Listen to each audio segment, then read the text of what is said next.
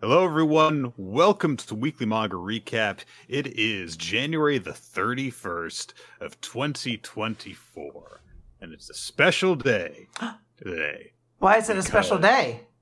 because I'm too tired to remember. I had a long There we day at work today, but uh, hon- honestly, I think that like like today itself, other than the fact that we are recording today, which of course does make today special, Mhm. Aww. Isn't the special thing it's the fact that we are recording this um during super bowl hype season Mhm. and uh unfortunately the thing that i think everyone outside of the ci- the cities of uh the, c- the cities of san francisco and missouri uh uh wanted to have happen didn't happen uh yeah. so yeah, no no Lions in the Super Bowl. Sad face. Uh, but um, we weren't allowed to have that much happiness. Good. We were allowed a little bit. We were allowed a little smidgen for two weeks when I was like, they just keep winning. They have this. They have this. come and then like on. at like half of a game too. I think it was like the third quarter they were still in the Yeah. lead. So Yeah. we were allowed to have just that much, but no more. yeah. Uh, but yeah. Uh, so everyone's uh, doing going going through the football fever kind of thing. You know, it's that time of year when. Uh, everyone uh, is like, "Oh, I can't wait to watch the one game of the year that I watch," uh, and everyone else is like, "Haha, superb owl, funny joke. I can't wait to watch the commercials." Ba da. Yeah. Yeah, Um, it's, it's great stuff. Every time it happens, I'm always like, "How very witty of you! You're very, very cool." Uh, I'm glad you contributed to this conversation. Um, but uh, in that spirit, uh, I don't actually I have no idea. This has no connection to the Super Bowl. no, Uh, but it just this is this is entirely unrelated. It's purely coincidental that it's happening this time of year. Yeah, we got a special extra chapter of the beloved series Eyeshield 21. Now, when I say beloved, Beloved. I mean by uh, Nick and myself. And uh, dozens of other people. Now, I, I say that slightly facetiously. This was an extremely popular series in Japan. Uh, it ran for, I think, like what, like six, seven years, something like that. It had a, a pretty decent run Yep. in Jump. It had over it had over 300 chapters. Yeah, so- and and ended of its own volition. Like this was a very Mhm. popular series, and like it limped along. It it you know kind of created the uh, careers of both Murata and Inagaki. Uh, so you know, very very popular series. Um, but when we say uh, you know popular bias, th- there's a reason why Shonen Jump uh, has not made it a priority to put this series into the vault.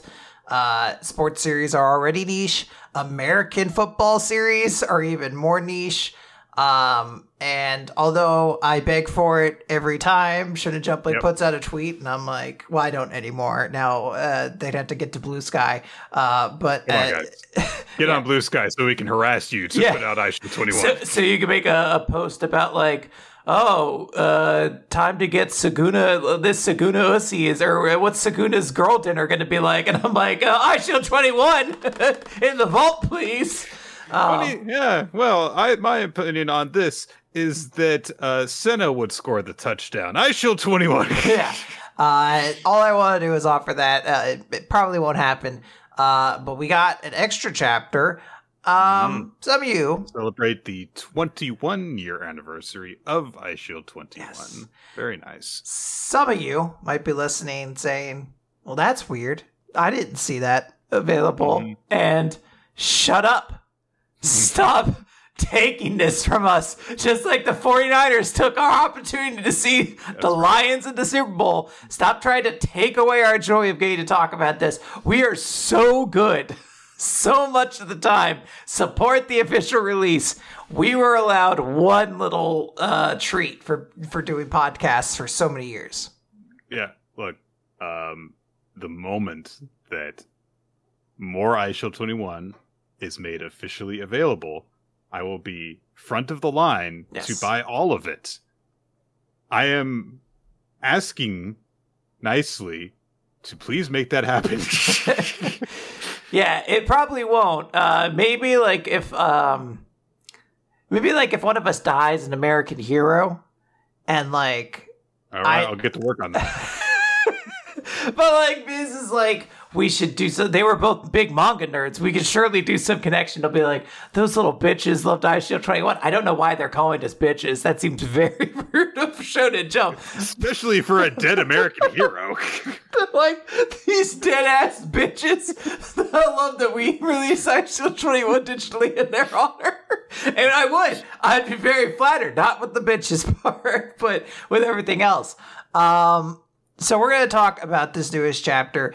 Uh, there's a member of our community that I need to uh, especially thank. That is Mulderman. This episode might be titled uh, "Mulderman Presents" uh, because Mulderman. but non facetiously, because Yes. this is a very great thing. Yes, this, this this would not have happened, I believe, without their efforts, or it would have in a way that's not as satisfying. Uh, I don't want to go into the specifics. I don't want to. I, I don't want to uh incriminate curtain. well i don't want to incriminate Mulderman. i'm just gonna say they were very cool um so uh, it's thanks to them that we were able to read this chapter and we're gonna talk about it look if you're if this is your jam, there's a timestamp. Go check it out. You can pop right over to when we start talking about My Hero Academia. This is mostly for us to uh, really enjoy getting to talk about Eyeshield 21 again.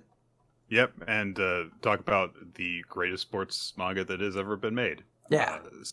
Because we've never gotten to talk about a chapter on the podcast before. No. We started doing weekly manga recap after it had ended. Yeah. One of our earliest episodes was like a how we fix Eyeshield 21. It was kind of a post mortem to talk about what we liked and what didn't work about the late series as it was kind of starting to go downhill. Uh, so this is going to be the first chapter that we do any sort of recap on. It's probably not going to be quite the same as we normally do, uh, both because it is a pretty long chapter. Uh, it's it's like over 50 pages long, and also uh, because of the nature in which we are enjoying it, uh, maybe not going to be so good to go through it line by line. Yeah. So we'll skip that. Uh, it- it's mostly us just going to be like, did you get, Kid, did you see Nick? Kid was in there. He's in the audience. He doesn't do anything actually cool, but he is there. It's more than. Tetsuma got. That's a, that's a lot of characters, honestly. In this. Yeah. uh, so uh, in, in the very last chapter of Eyeshield 21, we did get to see like some of what uh, you know a lot of the player characters were doing after high school. You know, like Mhm. some of them were you know had formed teams in college, some of them had gone on to careers and were like the professional uh, team for their uh, jobs. And in this special chapter of Eyeshield 21, Brain Brave, uh, we are getting a preview of a showdown between Senna and Hiruma, who uh, were definitely the to the different contrasting protagonists Yeah. of the series. Senna obviously is the point of view character for much of it, but Hiruma, over the course of the series, came to be just as prominent as him. Yes. Uh, and uh, but we actually start off the story a few months prior to that, as uh, Senna's team is going up against Shin's new team, uh, and I have to say that like. Man, if you thought that like Eyeshield twenty one explanations were like simple in the main series, uh, man, there's they did, we don't have time for rules explanations and how possessions work and all this stuff. Literally, the devil bat explanations in this one go. You can get like about seven points whenever you get across the goal line. there, there- there's a great moment a character fumbles and the bat shows up just to be like uh, it's important to have the ball yeah, which which feels like the loading screen tooltip for like a bad football video game Uh, yeah. get ball. you should hold on to ball Uh, Suzuna is cheering for Senna's team. By the way, I think that we did see that. Uh, Yeah. at the end of the last series. we we, we did see. We did see a preview of what Senna's team looked like, and Monta Mm-hmm. and Senna stayed teammates, uh, and Kurita was part of yeah. them, and then Riku is part of their team too. Elite running backs, crazy. A little bit weird. Uh, yeah. And then Usui, I believe, was their quarterback, the uh, Yes. bald brother from the Yeah, uh, yeah. Dragons. Yeah, Agon's younger brother. Yeah. Or not younger brother, twin brother. I Twin guess. twin brother, yeah. And then Suzuna went with Senna to their school. Um, and then there was a whole bunch of other stuff. The most important thing being that uh, Hiruma and uh, is it Mamori? I would have Yes. been reminded, but she's so irrelevant in this. She does not. She has like a line where she goes, "Oh, Senna," and that's basically it. I was like, okay, this disappointing. fair enough. I, this is what I expected. Yeah, Mom- honestly, that is one of the things that I would change about Eyeshield 21 is not have her fade into the background and become irrelevant. But anyway, uh, so they're going up against Ojo's like university squad. So it's all the guys from the Ojo White Knights are on this team. Se- uh, Senna's team, which is the Enma Fires, they they win. Everyone shakes hands afterwards, and so hey, we get to see like, oh yeah, Takami's there, Yeah. Sakuraba's there, Otawara, Otawara is goofy as usual. Ikari. I was like, I popped for Ikari, Ikari. yeah. I was like, Ikari? He got more screen time than Jumonji did this chapter. Yeah, he did. it was weird. Uh, Shin, as as they're having the handshakes, you know, Senna's like, "Oh man, I, I couldn't really get past you until the very end." But that's just like every one of their matchups. But Yeah. Shin says something that is in this moment illegible that we come back to later. Uh, and it's established that the Enma Fires will go, be going up against the championship finals at the Koshien Bowl. Hiruma's team, the Saikyodai Wizards. Uh, Whose, but whose uniforms are exactly the same as the Devil As the Bats, Devil- just as the Devil colors. Bat. I was like, how do they justify the Devil Bat wings when they're the wizard? You know, whatever. I'm not going to question. It doesn't matter. It's a cool design. Yeah.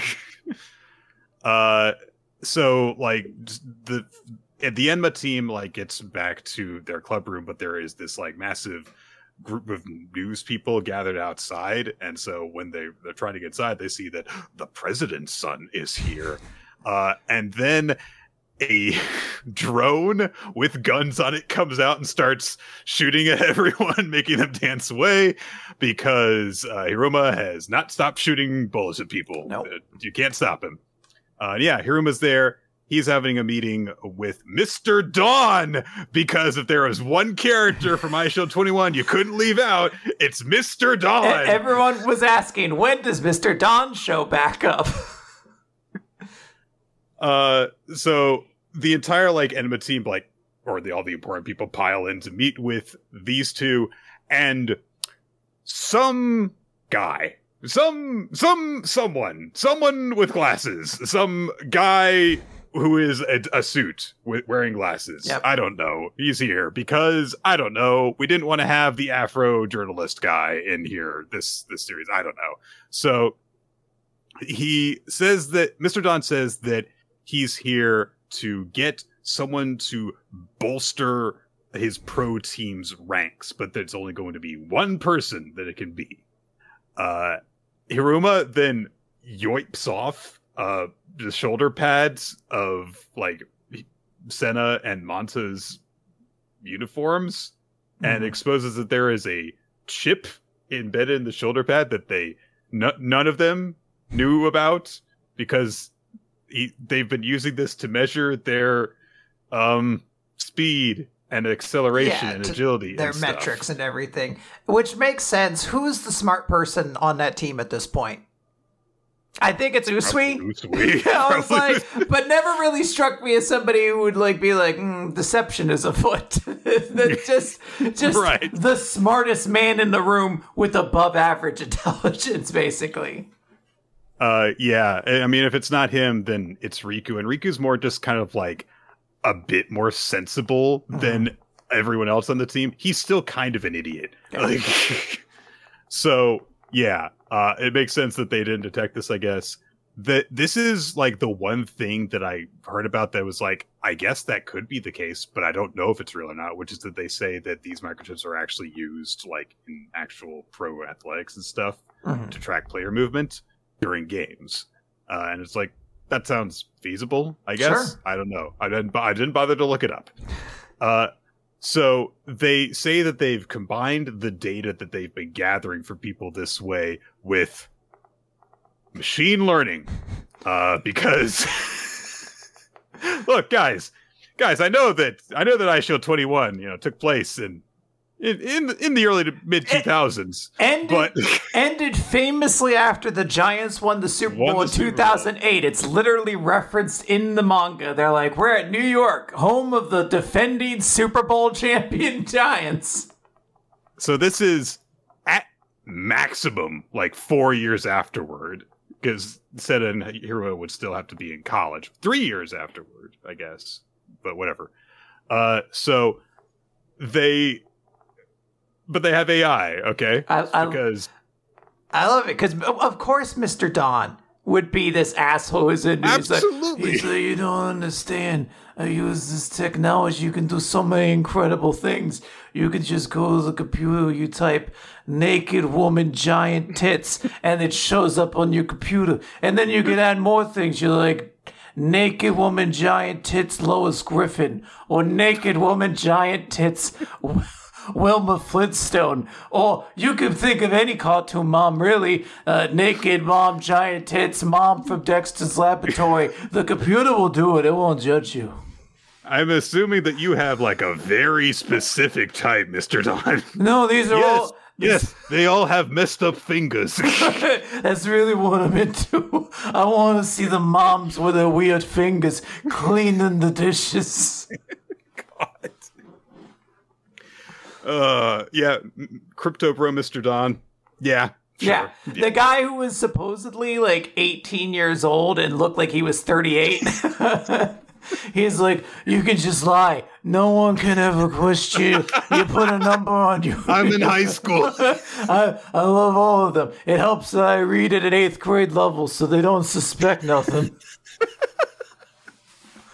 Uh, yeah, so as it turns out, Inagaki's kind of got some thoughts on Yeah. AI. So we'll get into it.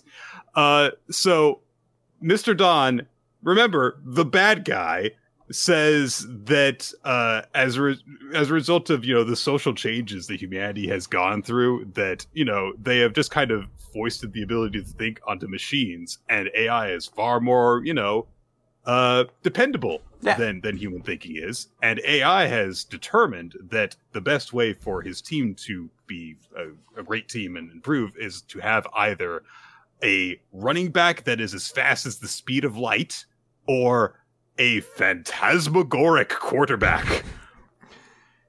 Interesting word choice for AI to come up with, Yeah. but I want to see the actual search result. It's like, you should get Joe Namath to be on your football team. Miss Don's like, well, here's what the computer program says. Let's visit every nursing home in New York City until we find them. Mr. Namath, the computers say we need you. It's like, you sure? I only won one Super Bowl. This doesn't even feel like. I mostly did it by handing the ball off. It wouldn't say Tom Brady or something like that. I kind of skewed the results by looking up so many Cartoon Network naked moms. oh, that explains it. I sure do love red-headed naked cartoon moms. I looked up the mom from Courage the Cowardly Dog, but then they were like, that's not a mom, that's an old lady. You're perfect. And I. I went down to the company and I shot the people who make it.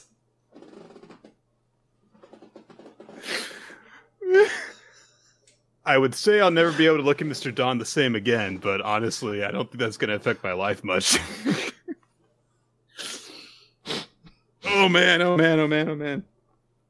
Anyway, so with those two very leading descriptions, of course, they've concluded that one of the two people that they're going to have come from Japan to be on this American football team is going to be either Senna or Mhm. Hiruma. Yes. Uh, but they can only pick pick one of them. So And it's very that, it's very important for Hiruma because he has noted before he does not believe he will ever pass a normal tryout to make a team. He does not have the physical attributes that you would want out of like an elite quarterback. So a special program like this is his one shot potentially to get in. Yeah. And Senna uh, passed the pro tryout when he was uh, 15. Yeah. So, Senna, we already know can make an NFL team right now if he really wanted to. right. Assuming rules didn't need to take place. Right. But uh, the two of them just have like a quiet conversation after this meeting takes place. They go off on their own. Uh, and they're both, you know, reflecting on how badly they want this. Mr. Don has a conversation with Panther. Uh, glad that he got, you know, a little bit of a chance. He, he actually has a moment in this s- s- story that a lot of people don't. Uh, Yeah. which is that you know they just kind of discuss like oh uh, Mr. Don's like I didn't know which one should should we should pick because the the the hot computer lady machine couldn't tell me that and uh Ben, Ben's like oh well they're gonna have a match against each other so yeah we'll just you know pick whoever wins because football's not a team sport Yeah, Uh, because that's the metric we'll use to judge it at the end. They'll be like, well, the game ended when uh, 03 sent his team, so I guess I'll take the running back who had a net run of uh, 17 yards on 58 rushes. Finally, the computers have led me to a new direction. You're worth more than the pornography you generate for me on an hourly basis. God. Uh, yeah. So they kind of like wish each other luck. Senna also says like, "I'm glad that they're deciding this in a football match because any other contest that they had to do, you would use your big old book of blackmail to get one over on me." Uh, and Hiruma actually tosses away his his his blackmail journal because he's like, "I'm gonna go become pro, so I'm not gonna be needing this." Yes, you will. Uh, yeah, I was gonna say that's actually maybe more useful in, in the pro level than anything else. absolutely. Um, but uh, you know, Also, I assume that was just an act. I assume later on he had like a Oh, string he another one. pulls, and he's like, "Ah!" There's no way he actually threw it away. yeah, Uh, so yeah, says like, nah, I'm gonna, I'm gonna win this one. So they, they wish each other luck. They're like, hey, let's go do it. And uh, then we cut ahead to when the game is taking place. We do have a little bit of like internal conflict for, for, from Kurita because, of course, he cares a lot about Senna. But Hiruma's like his best friend. Yes. Uh, but he is playing on Senna's team, so he's like, look, for the sake of my team, for the sake of Senna, I'm gonna beat you, Hiruma. So Yep. just a nice little moment uh, for him. Uh, we also this is where we learn we get to start getting a lot a look at all the people who are on these different teams and Jesus Christ, the Wizards are stacked. This this was a known thing. So the one person I forgot was. was. a part of Senna's team was uh, what Mizukami or Mizumachi, the swimmer guy. Uh, was also a part of their team, but then Senna's like uh, Hiruma's team was so stacked that like people like Jumonji were like minor characters. It was like Hiruma, uh, a bunch of great linemen, uh, Taka, uh, Ikkyu, Agon, Hercules. Like it's it's so many people. Uh, like I think. Yamato's Yamato's like a footnote. Yeah, you're just like, what the fuck? This team is crazy good. Uh, so some of that happens. We get a little appearance by Gao, who analyzes the line battle. Thanks, Gao. yeah, you, you're you're like, uh, thank you. I, I'm kind of sad that the the deer guy couldn't show up to give this little commentary, Yeah. as that's been his role for everything. But Gao having no role would also have been a little crazy. So at least they were like, here's this for you, buddy. uh, Hiruma does a thing with a, a a fancy deceptive snap count. He acts like he's pulling a he's calling a play at the line. Uh, and instead they just stick with the play that they were going to do anyway, because of course Hiruma would do that. And the play consists of a pump fake, then a fake handoff, and then a regular pass. this is the phantasmal quarterback that they're looking for, Nick. Um, Absolutely. and it's great because it works. You know, it's a it's a touchdown pass to ha- uh, Taka, uh, and they're like, "We did it. Uh, we won. That was the end of the game. That was the end of regulation. This works great." And then they're like, "Actually, no. He went in with like one second left on the clock." Because Hiruma and Senna came, or not Hiruma, uh, Monta and Senna came at him with such ferocity that he had no choice but to catch the ball a little bit earlier or they would have intercepted. So, with one second left on a kickoff return, Senna's team has to score or they lose. This is this is the same drama. This is quite literally the exact same drama as the Ojo match. Um, So, but that's also maybe the best part of the entire series. So if you're gonna like reference a part, do that one. I do like how the reason why there's one second left isn't because like oh you know someone literally physically forced you to score sooner. It's oh I had to catch the ball sooner. Now you might think, well, by the laws of gravity, that doesn't make sense. Ah, but as established in the Christmas Bowl, Taka can like fly. Yeah. Like he can just walk on air. So yes, I fully believe that he could decide when he's going to land by at least a, a margin of a second or two. Yeah. So sure, I'll buy that. Yeah, absolutely. I can go ahead with it. It's fine. Uh so they established like, okay, so yeah, look, Senna's team's gonna have one more chance at this. Uh and we get a flashback to when like you know the devil bats were in dire straits like this all the time just nice to have a group shot of the entire team do, you Yeah. know pu- uh, doing the the fist pump all together and a nice detail of taki stretching his leg out while they're doing it uh and so they're like okay absolutely Senna's going to get the ball. Senna's going to get the ball. Senna's going to get the ball. Senna's going to get the ball. Senna's going to get the ball. Senna's going to get the ball. Riku gets the ball first. Oh, let's get him. Uh, he gets it to Senna. You idiot! What are you doing? yeah, those idiots got rope doped so bad. Uh, it's a cool moment for Riku. He gets to do a rodeo drive one more time for the audience. You're like, all right, let's send this crowd home happy for all the Riku fans out there? Question mark. Uh, but then, yeah, immediately hands the ball off to Senna as everyone predicted. Literally in the manga, everyone predicts that like, so Senna's getting the ball on both sides of the field. Uh, and it's it's about Senna getting to that end zone. yeah, it's a ni- there is a nice moment where he has to lateral the ball, so it's a backwards pass. Ikkyu actually almost intercepts it. So hey, nice, nice little, nice Yes. little nod to, to Ikkyu there. But Senna just snaps it out of his hands and uh, starts running. Mamori gets her one line. Senna, thanks, Yeah. Mamori. it's heartbreaking because you're like, what an awesome character whose uh, influence throughout the series is one of the most like subtle and, and like im- yet impactful female characters in Jump that I can think of. I, I truly think of like how her relationship with Hiruma is like maybe just one of my favorite sort of subtle blossomings of like a ship in a manga that I've seen. Uh, and then here she's just like, ah. That's it. You're like, okay, cool beans. thanks, thanks for showing up, Mori. Also, Yamato gets totally schooled in this. Uh, you know, Yamato, the last great obstacle for Senna to The overcome. true, the true I True Shield Shield 21. yeah. Not only schools him, schools him and three other dudes in one panel. So good job, It's Yamato. so fucking funny. That's exactly how I felt, though. Like, yeah, absolutely. You're, you're just as good as every other member of that stupid team except for fucking Taka at this point. So who is the real ultimate rival? The real last person that he has got to go up against?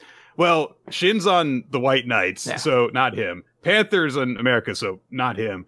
But you know what? Fucking Agon? Yeah. Yeah. Yeah, hell they, yeah. They say it. They're like, at this point, he's gotten past all our defenses except this one. Who's the only person left who could stop Senna? And you're like, yeah, Agon could be that person. He's a supreme fuck. So, Mm-hmm. and is also probably one of the more interesting antagonists. So, one more time, let's watch a Devil Bat fucking curb stomp Agon to accomplish Hell yeah. something. and this time he's even wearing a Devil Bat helmet. He's already given up. Yeah. So uh, we get some analysis from Shin uh, in this moment where he talks about, like, you know, Senna's Devil Bat Ghost is like perfect. It's the best way of getting past any opponent, but there is one thing that it doesn't do. And the computer analysis guy who's with Mr. Don is like, oh yes, you know, we, we have analyzed it with the with our microchips and AI and stuff like that. And we know that it's that with Agon's reaction speed, it will stop him. But and then finally we learn what Shin had told. Why don't Senna. you? Well, now that you've done using the computer, could you look up hot secretary from Powerpuff Girls naked? also, face.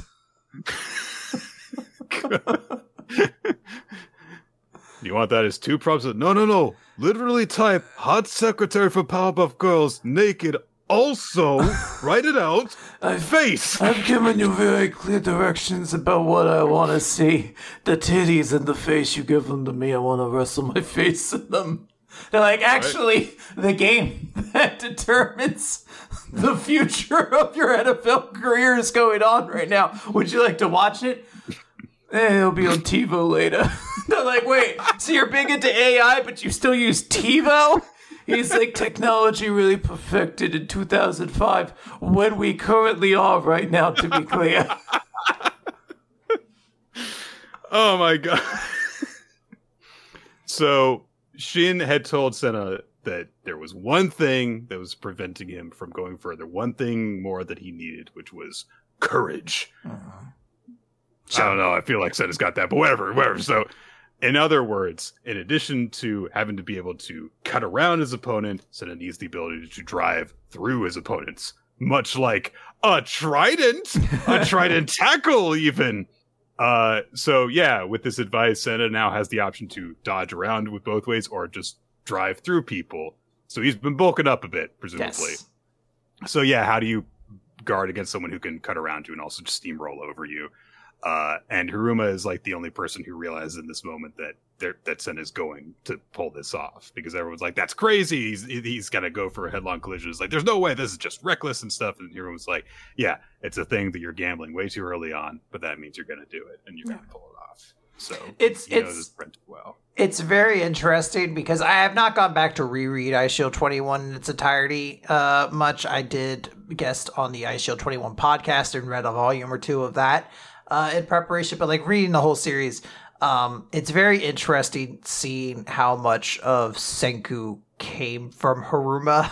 Uh, I'm hoping it's not the opposite, but in that moment, you're like, there's a hundred million percent chance this won't work. And that's exactly why it's going to work. And I'm like, I could literally see Senku also saying that as well. Right. Uh, it's it's a little interesting to to see the character now after having wa- read all of uh, of uh, Doctor Stone. And so we get the actual spiel about AI and machine learning in this, which is, oh yeah, you know, the, the computer learning and stuff, it surpassed human brain power a long time ago. But you know what? There are those who strive for more than just perfection. There are athletes and scientists and chess players who go beyond even what machines perfection is capable of. So yeah, you do you, Inagaki. Yeah. Thank you. Uh, as, uh, Mr. Don's just like, they've achieved great things. I can see Marge Simpson's titties whenever I want, but humans are the X factor. Because you know what humans have, the machines don't have titties. Yeah. So you know, if we didn't have any humans, no one would make the hot moms for me to search up the naked pictures of later. They're like, you know, you're so wealthy, you could just commission porn artists to draw them naked for you. No, the fact that they have 13 fingers and fucked up teeth makes them so much harder to me. I'm a real mess of a human being. just let me have this. uh, you know what? You know what makes you know what makes my wank sessions even hotter when a random hand that you don't know where the arm is comes into the picture. when you look really close in their mouths and you see an eye poking out of it, I, uh, that extra little thrill.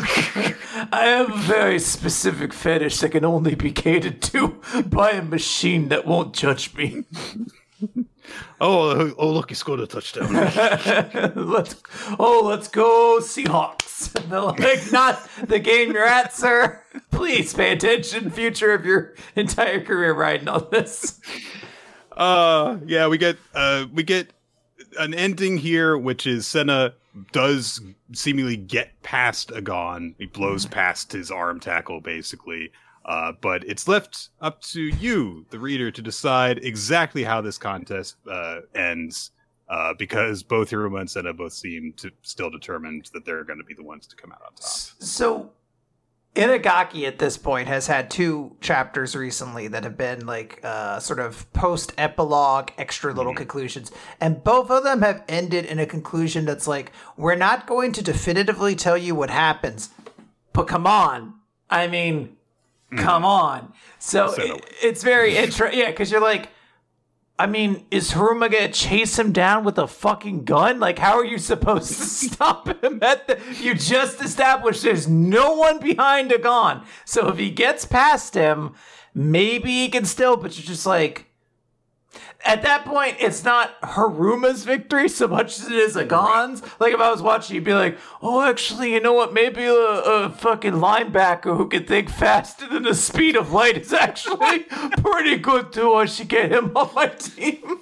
Who's that? Who's that kind of scruffy-looking line guy over there? he just starts picking random. Who's that guy who looks like a chameleon? He makes me laugh. I want him on my team. oh, there's a guy who can make some really good cartoon milk porn. he looks like somebody who looks at the mom from American Dad and says she should be naked. That's the kind of man I want on my team. This is not the conversation I expected to be having for the 21st anniversary of Eyeshield 21 special chapter. he's on the Chiefs every week. Taylor Swift has to walk by him, and he's just like, "Did I tell you what, what I?" What are you gonna look like in ten years? She's like, Travis, I love you. Also a cartoon. You need to be a cartoon. Stop introducing me to him. I know he sucks. He's weird. He's just the center on your team. Who gives a shit? He's the president's son, I'll have you know. oh my god. Uh, so, yeah, that is the chapter of Eyeshield 21.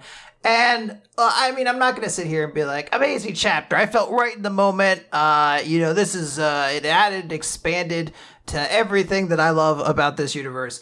Uh, it's fine. This is like a celebration. Uh, Senna's gonna get a cool new move. Everyone else shows off their greatest hit, sort of, if they have time for it. And we're out of here, you know, and it's fine because I got to relive a bit of my love for a series that I have such a, a fond passion for. And we got to have more jokes at the expense of Mr. Don and AI. And you know what? Some of the shittiest characters don't even show up, so that's great. I didn't have to True. see whatever German dude that what they were oh, like. yeah. He, he also goes 4.2. You're like, eat shit, stop doing this. um, or any of the other American players that that aren't interested or anything like that. Um, but Tatanka. Come on, Quinn. Tatanka. Yeah, every, every, yeah. Brad Walkman's here. Like, who cares? Um, Clifford D. Lewis. yeah.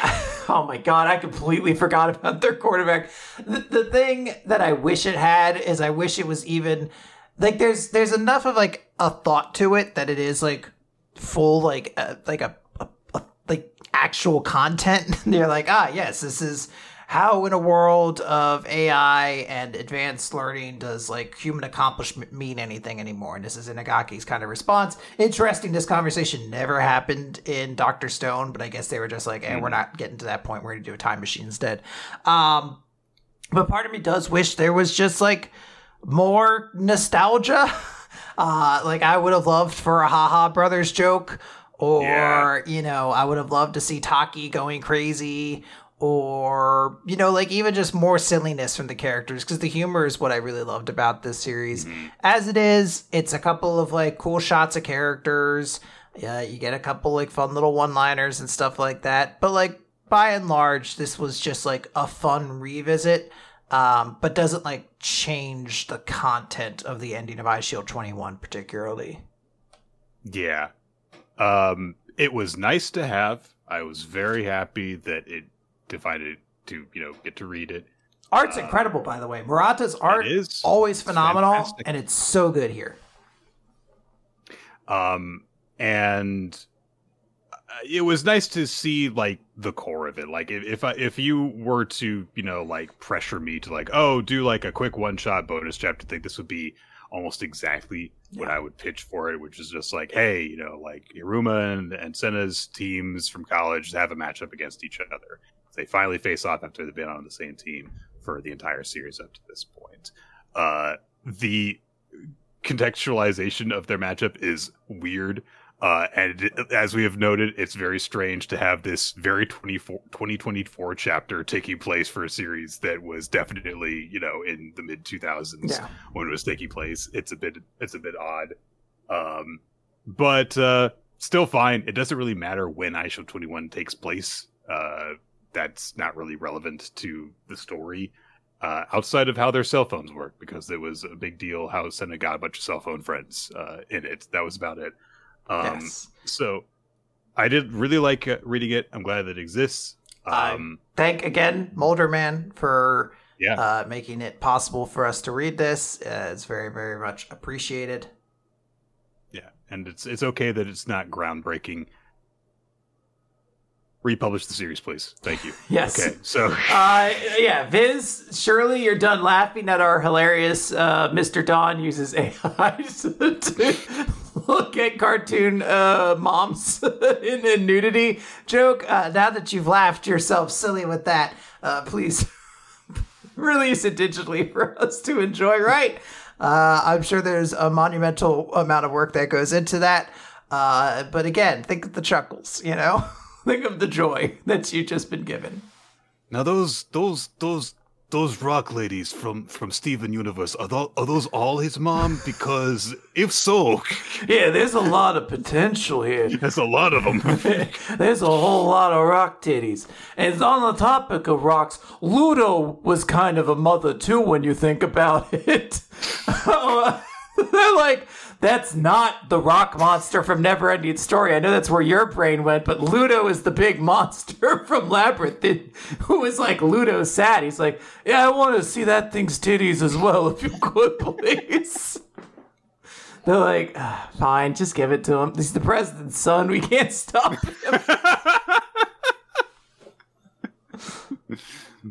Oh man, what if that's like the one presidential son thing that like you know it's like that becomes a well known thing about it. Everyone's like president's son really into AI porn, totally cool. Just like no, everyone's like, isn't this great? Everyone's like, I uh, don't support Mr. President Don's uh, pornography addiction. I do support his form. Actually, no, sorry, reverse it. I agree with his pornography addiction. I think that's healthy. It's his drone strikes in different countries. I'm not on board with. Sorry, I almost mixed that up. Woo. Oh, well, thank you, Anderson Cooper, for revealing a little bit more about yourself today. Back to your New Year's Eve celebration. Let's change gears now.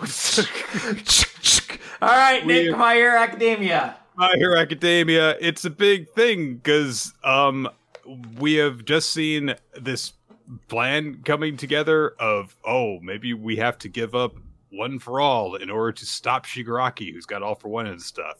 Uh the hand that was in the last chapter that we were I was misidentifying. Yes, it belongs to like a remnant of Star and Stripes quirk vestige thing. The link between Shigaraki and Deku through All for One and One for All. Uh, she points out to all the vestiges that there is a still a forlorn little boy that has been buried underneath all of Shigaraki's anger and such. Now, Nick, how could you possibly not have remembered this important detail that Stars and Stripes' attack against Shigaraki left a giant, uh, sort of uh, scarred crater inside of him? Uh, that is uh, sort of their opening to try to break through through all of his mental trauma. That was Very easily. clearly easily. clearly established fact and not something that was introduced kind of right now and i say that half facetiously half honestly that could have been something they indicated early on i the, the big takeaway from the stars and stripes fight for me was like oh we've erased a bunch of shigaraki's quirks um without ever really detailing which ones that they are uh, it's particularly, I guess he still has the power to destroy all of humanity if he just touches the ground, basically, if he wants. Um, but maybe there was something more concrete to be like, oh, I've left a wound here you will never be able to recover from. It is your weakness. Hmm. Messed up all the quirks, I know that much. But Yeah. uh, yeah. Uh, all Might awakens, uh, sensing that the power of One for All is calling to him, and he can feel that it is coming unraveled. Um, small note: uh, I thought Edgeshot gave up his life to resurrect Bakugo, but there he is, right there, still hanging out in his little snaky form. So I guess he's not dead. Okay. So, Maybe I mean, would you still want to be alive if that was you? This this is the would you still love me if I was a worm thing come to life basically. You're like, would you still love me if I was a talking worm? a talking worm. Nick, would you still love me if I was Shalub the giant worm from the Dune movies?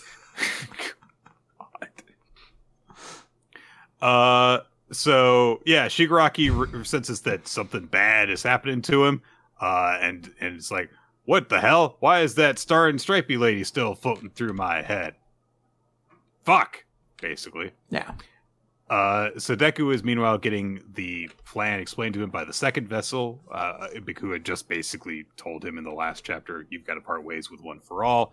And uh, he says, "Like, look, you've got to calm down, or else Shigaraki's going to detect our plan. So listen, that all that stuff that is surrounding the young Shigaraki, it was basically completely impenetrable. But Yagi noticed a rift, a scar from the battle against Star and Stripe. So what we gotta do is attack from within. The transfer of One for All will smash that scar. We'll pry it open and give his soul a direct beating. Okay, Uh-huh. sounds solid. Cool. Uh, Deku goes, How? Wait, that doesn't make sense. How is that? What? And everyone's like, Won't we just like give him our powers and stuff? And so.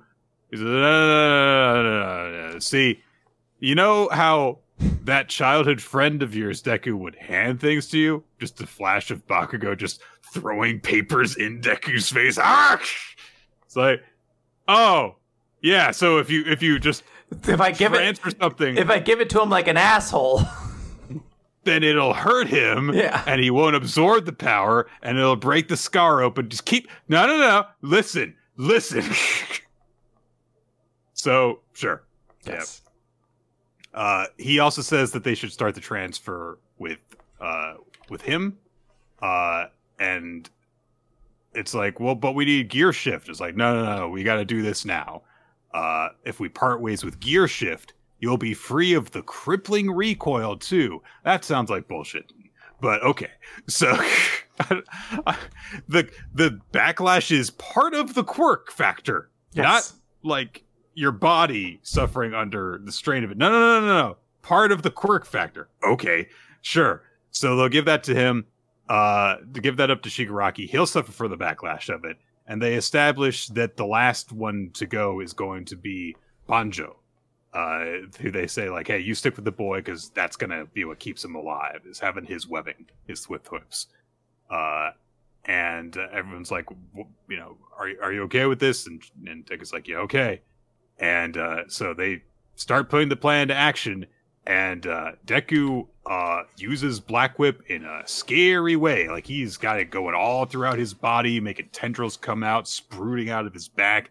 He looks like a He's- spider. He's Carnage at this point. He's he's gone full Mm. Carnage. Uh, and Shigaraki's like, "Ooh, you don't you don't look like a hero anymore," uh, which makes sense. Everyone thinks Carnage is very very cool, so I've heard. Um, I think I like this chapter for the most part. Uh, I like the concept, and I, I think the logic they're working with here is fine. Where the second is like, look, you got to send me first. I one think I have a responsibility to be the one who gets sent first, uh, but two, there are actual like practical ramifications. Like, yes, he will get gear shift, but my gear shift is at right now kind of actually more of a detriment to you than anything else. So use me. I'm the one coming up with this plan. It's, You know, this will work, and let's establish right now. Black Whip's the last one. That makes sense. Black Whip has, I think, far and away, kind of been the quirk that Deku has made the most use of of uh, everything that's not all for one directly or Well, one for all. It's the first. It's the first one he awakened. Yeah, but I, I mean, like even just like in terms of like applications and power, like he uses it more than kind of anything else. So like that being his last one just feels fitting. I'm not super like stoked for the stars and stripes uh, element to it. It does make that fight have some significance in the long run, um, but I kind of feel like it doesn't hold a lot of water per se exactly. Like i get it. Like her quirk went in and messed a bunch of things up but i wish that it had been made more of like an evident factor that this was going to be the end result of it. Maybe you didn't want to tip your hand that much. Um, but this kind of feels like something almost done retroactively be like no no it was actually very important that stars and stripes had that fight um, so that part i'm not super crazy about but the rest of it i think is pretty good Yep. It's uh, going to be interesting to see where this goes. Um, especially because, like, this very much seems like the final battle. And this seems like we're getting towards the end of the final battle, too. Um, without going to getting too far ahead of ourselves in terms of what uh, we're going to be discuss- discussing later, but um, Shonen Jump is going to have a couple new series starting soon. Yeah. Um, and it doesn't feel like My Hero Academia is going to end in three chapters. yes But when is it going to end? Like, what's the pacing that we're looking at here? Is uh, certainly a question that's on my mind as we're going through this. If you were to make a prediction right now, which month My Hero Academia? We believe it, it's going to end this year. What month Seems of the like- year are you going to make the call on? I mean, at this point, like, assuming that we are headed towards the end phase of everything, my guess would be April. Okay. I I'm going to go a little bit longer. I think it's going to get delayed out. Um, Well, into, May, into May, I was gonna, I was going to say May. Um, but if you're going to say May, I'll take April then. I'm going to I'm going to undercut you just a little bit. Well, I'm just thinking in terms of just cycles of stuff. And It there's also even be a little breaks. before, but- Well, I, I will note to to to get fairness, we have, we have seen a jump that there are times where a series will just end and a, a new series will not fill its spot immediately. They'll use it for like one shots and things like that for a while. So that it that is a precedent that has been set. But um, yeah, we will, we will talk about this more when we get to Cipher Academy. Uh, but for now, let's talk about Undead Unluck. This is number one ninety two, Survival of the Fittest. Uh, hey, we're we're back with Fuko and Julia, and they see a beautiful light. And Julia is like, "Oh, it's that light that came to me too." So does that mean Mr. Top is over there? And Fuko doesn't seem as optimistic. She goes, "That's not one of Andy's soul bullets. That light was probably." She doesn't finish that thought uh, because Julia is like, "So is this Top a negator like you?" And Fuko's like, "Yeah." And she's like, "So, um, what are negators?" like she doesn't. Yeah. She's like, I don't actually know what's happening right now. And Fuko's, oh, oh right, shit, I didn't give you an explanation. So she very quickly runs. They're still in their fencing uniforms. Yes. Like they went straight from that to go and see Top. So yes. Uh, so Fuko explains using Sean as an example that hey, this is a person. Uh, he can turn invisible when he closes his eyes, but doing so means that he lost out on a career of ever being uh, an actor. And that's kind of what happens. Uh, negation abilities, when they activate, usually cause a tragedy, which means you lose something. For example, when my unluck manifested, uh, I ended up killing over 200 people in an accident, including my parents. And Julia immediately hugs her and is like, yeah. No, you're wrong. You didn't kill them, Fuko. You didn't choose to activate this ability. You didn't have any control over it, so please don't phrase it that way. And Fuko just thanks her and is like, That's very sweet. But I also used to believe this was random. But after looping, I'm starting to understand why we get chosen to deb- to bear negation abilities. And uh, she seems very confident. At this point, they're in uh, what looks to be a, a city in, in South America. I believe that's where Top was from. Brazil, I want to say. Brazil, I think, was where it was from. Yeah. Yeah. Um, and Julia tries to ask a question, but doesn't doesn't have time to answer it as something shoots towards them, and Fuko just says, "That's Top." Top Bull Sparks, the negator known as Unstoppable, which explains why. Bull Sparks. Which I guess explains why last chapter was called Top Bull Sparks, despite Top not showing up in that chapter. But whatever. I sure. Uh, yeah, we got his full name now, Top Bull Sparks. Uh, so people have run through, and basically the way you could translate it basically can make even more of a pun on Unstoppable than just Top. So there you go. Uh, Julia is super impressed. She's like, wow, this guy is so fast. And Fuko's like, yeah, his negator ability allows him to negate stopping, which just makes him faster and faster, and he can reach those speeds. Uh, and Julia's like, wait, no. So he just keeps running forever. And she's like, no, he can stop himself, but that's odd. None of his limbs are broken. And we can see that Top has, uh, you know, come to a stop at this point and, you know, starts running again, steals somebody's wallet, and is like, hey, thanks for the wallet, sucker. When who should show up, Nick? But Haruka, the! Ishin that we all know and love, who has like a butterfly net. And I'm gonna get you. She's like, today's the day. Um, Top just says, Haruka, I gotta hand it to you for never giving up, and I have to thank you. It's because of your shoes that today's hunt resulted in another huge. He shoots off like Sonic, huge haul. Uh, Haruka is real sad. She tries to break her unbreakable butterfly net. Uh, And uh, Fuko just walks up and is like, "Hey, Haruka, how's it going?" And uh, we we get some quick introductions as Fuko basically asks, like, "Oh, so wait, his stop condition for top isn't the same as before?" And they're like, "Yeah, uh, he can actually stop himself now by breaking something with a kick." So he has a new Goes and kicks a tree. yeah, he just kicks a tree and, and knocks it over. Uh, and they're like, yeah, he uh, was supposed to like break bones before, but now it's different. And uh, we have Julia kind of ask, like, does that always happen?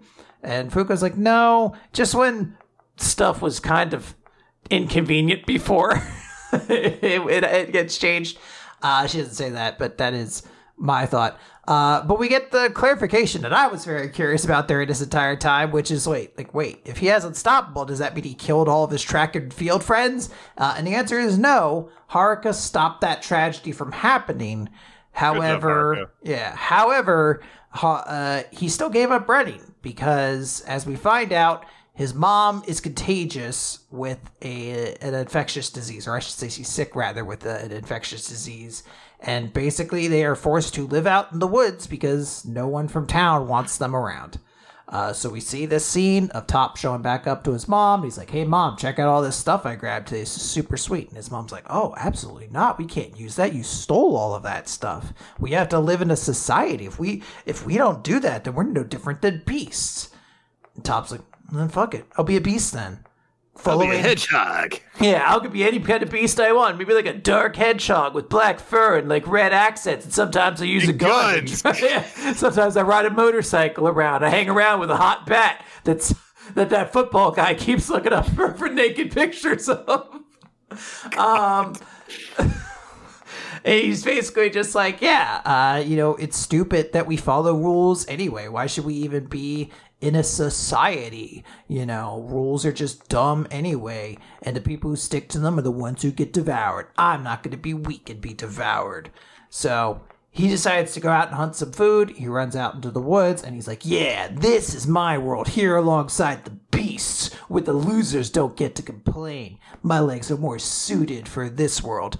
Uh, and Fuko pops out of nowhere. She's uh, got her her regular outfit on, and she she has a gun. It is actually a very intimidating way for her to introduce herself because she just has a gun pointed at him, and she's like, "You only think that's true because you've never been hunted before." Great panel to show to someone who's only ever seen Fuko from like the first four chapters of the series. Yeah. uh, Fuko, uh, or I should say Top rather, does recognize her. He did see her while they were in town. Uh, and Fuko shoots a bullet to let Top know that this is a real gun.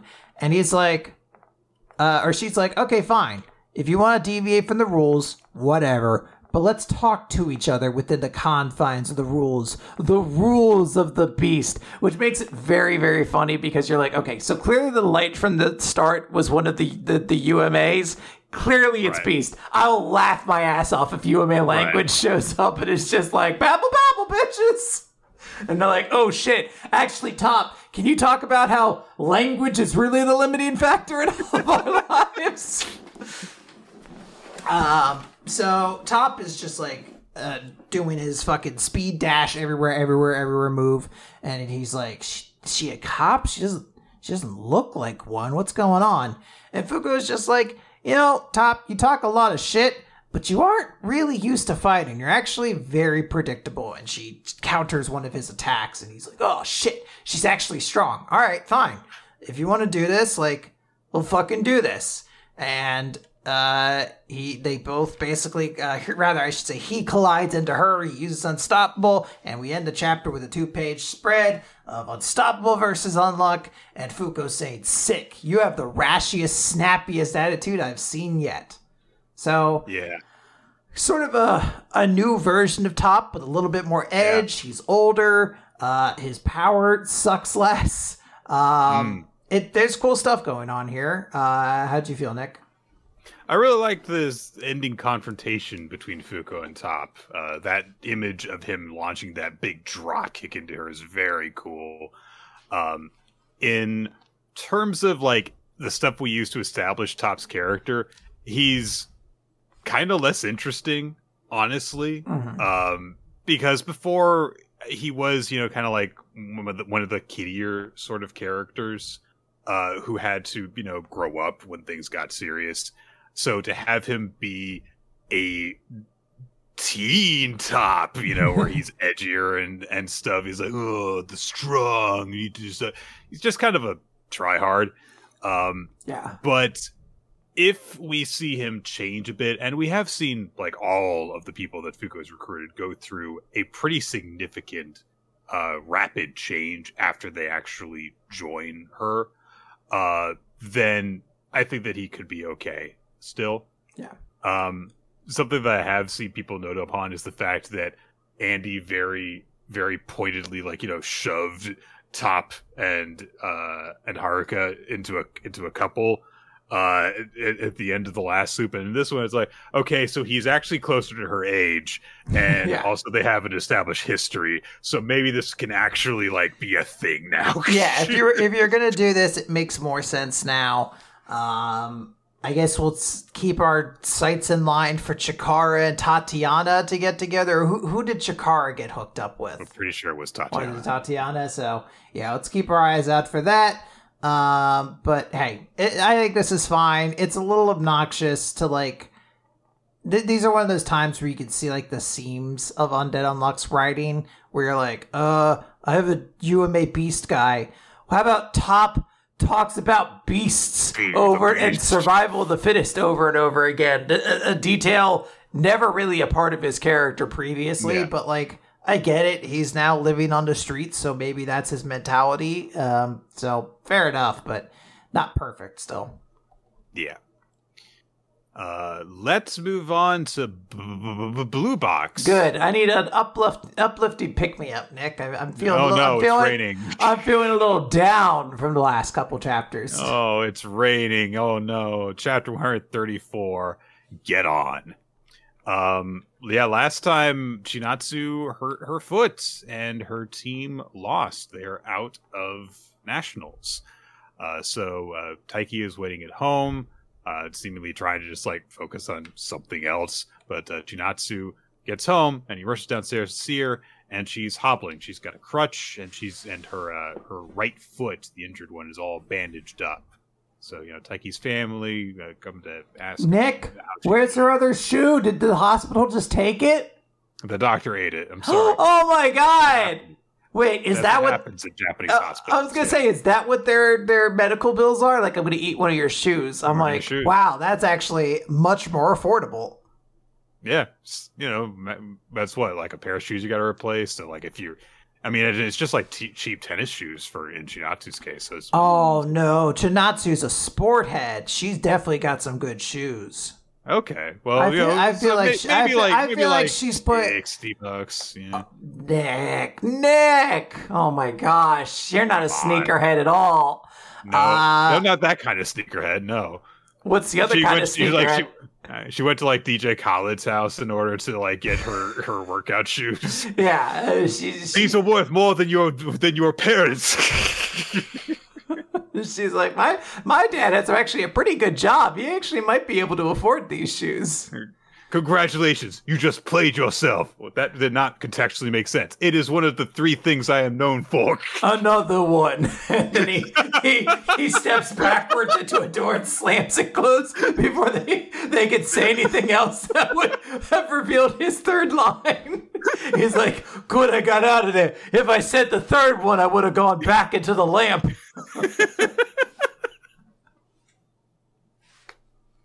we speed ran that one. uh, all right. So, uh, Chinatsu says that uh, she sprained her foot, which makes sense. Yep. Uh, it's you know obviously serious within the confines of a basketball game, but she's gonna be okay if she just you know gives it a few weeks of rest. Uh, and so Taiki's mother is like, "Oh, come inside, and, you know, have some food." And Chinatsu turns to Taiki and says, Hey, don't worry about me. There's still the Winter Cup. So there you go. There is, you know, presumably another path forward. She's not done pursuing high school basketball just yet. But of course, it's still a really big setback. Yes. Uh, so they they make like you know um like try to like Taiki's mom's trying to be really nice to her say like oh you know you could sleep downstairs and we'll get a futon out for you. And she's like no no no I'll I'll sleep up in my room. And she's she's like I can still take the stairs and stuff. Taiki obviously is still worried about her especially like when the next morning comes and Chinatsu's not downstairs uh like she is on a lot of mornings he goes to the gym and of course she's not there because she can't work out while she's rehabbing It's so sad because he says good morning instinctively upon Yeah, entering the there. gym, and he's like, "Oh, just me." Yeah, he's like, I've never experienced this before. She's always here, and now she's not. Chinatsu does show up during her basketball team's practice, and everyone's like, "Hey, are you sh- are you okay? Should you really be here?" And she says, "I'm just gonna watch. It's gonna be okay."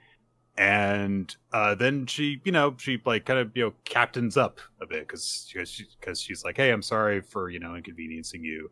everyone apologize starts to apologize for like letting her down while she was gone but she claps her hands and she's like hey okay come on let's switch gears i know it sucks that we lost but we still have time to figure out what we're going to do before the winter tournament and uh, so she's like i'm gonna you know work on other stuff that i can and she like grabs a basketball and is like i'm gonna be a master uh, ball handler before my foot all heals up and stuff and so you know everyone takes a little bit of inspiration from this and they get back to practicing um, but Chinatsu is, you know, left by herself while this is happening. She's just kind of sitting on the sidelines watching people.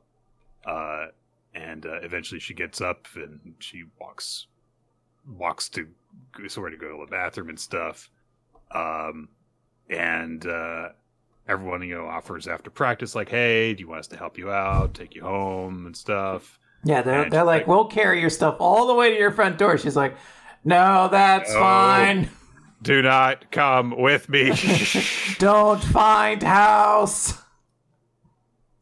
Uh, so she's like, yeah, yeah, you know, I'll, I'll be fine. So she she goes off on her own, uh, and everyone's like, you know, I'm glad that she's doing you know better than expected. But Nagisa's like, there's no way she feels okay. Uh, there, there's no way. Yeah. So, uh, and sure enough, yeah, of course, Chinatsu on her way home, uh, she thinks she just replays the game in her head. Uh, the moment that the collision happened, that she collapsed, and in the present, like she also like falls to her knees and starts grimacing, almost as like when she was first injured. When she looks up, Taiki's there, and he's crouching down in front of her with his back to her, with his arms held back. He's like, "Go on, get on, piggyback ride, get on, I'm ready." Yeah. Very, very brazenly as well, Uh, because we're right in public, and he's just like, no one will see me. But I do think it's very because she gets on her back, and I do think it is funny. They do note that people are like, "What's going on here?" Just a random piggyback ride between teenagers going on. Um, and so he says that he wants to take her somewhere. Uh, so uh, and Chinatsu's like, "Oh, I'm probably heavy. I'm in training. You- You'll be fine." So I, I like it. She's very self conscious the whole time. She's just like, "Oh, I'm probably too heavy." She's like, "He's like, nope." She's like, "Oh, I can hear you breathing hard." He's like, "Nope, you're hearing things." She's like, Yeah. "Oh, I've got a tournament coming up." He's like, "Nope, this is fine." Yep. And they get there. and uh, there is a big old river that uh, he's brought her to the shore of. Uh, and he says, "I like bodies of water." I love it. She's like, "Why did you pick the river?" He's like, "I like bodies of water." And she's like, "Yeah, this tracks." You, you did bring me to the ocean that one time. It yeah. doesn't Yeah. make sense. But then, of course, it's actually an emotional reason why he brought her to the river. He says it feels like the open water can absorb and carry all that weight for you. Uh, and the breeze along the shore, you know, your voice just gets swept away, and it doesn't care if you cry. And Chinatsu, you know, looks at him for a minute, and she she smiles, and then she starts breaking, and she just all of it immediately. The faucet's been opened up, the tears start coming out. She starts full on crying, Yep. and she just goes, "We lost because of me." And uh, yeah, you gotta let it all out. You gotta let it out. You gotta let out the bad feelings, girl. So It's it's very painful because you're like, "Aw, like it's okay. Like you're, you're you're you know, I'm so sorry that your your your big all of your work didn't work out, and of course, you're such a fucking good-hearted person.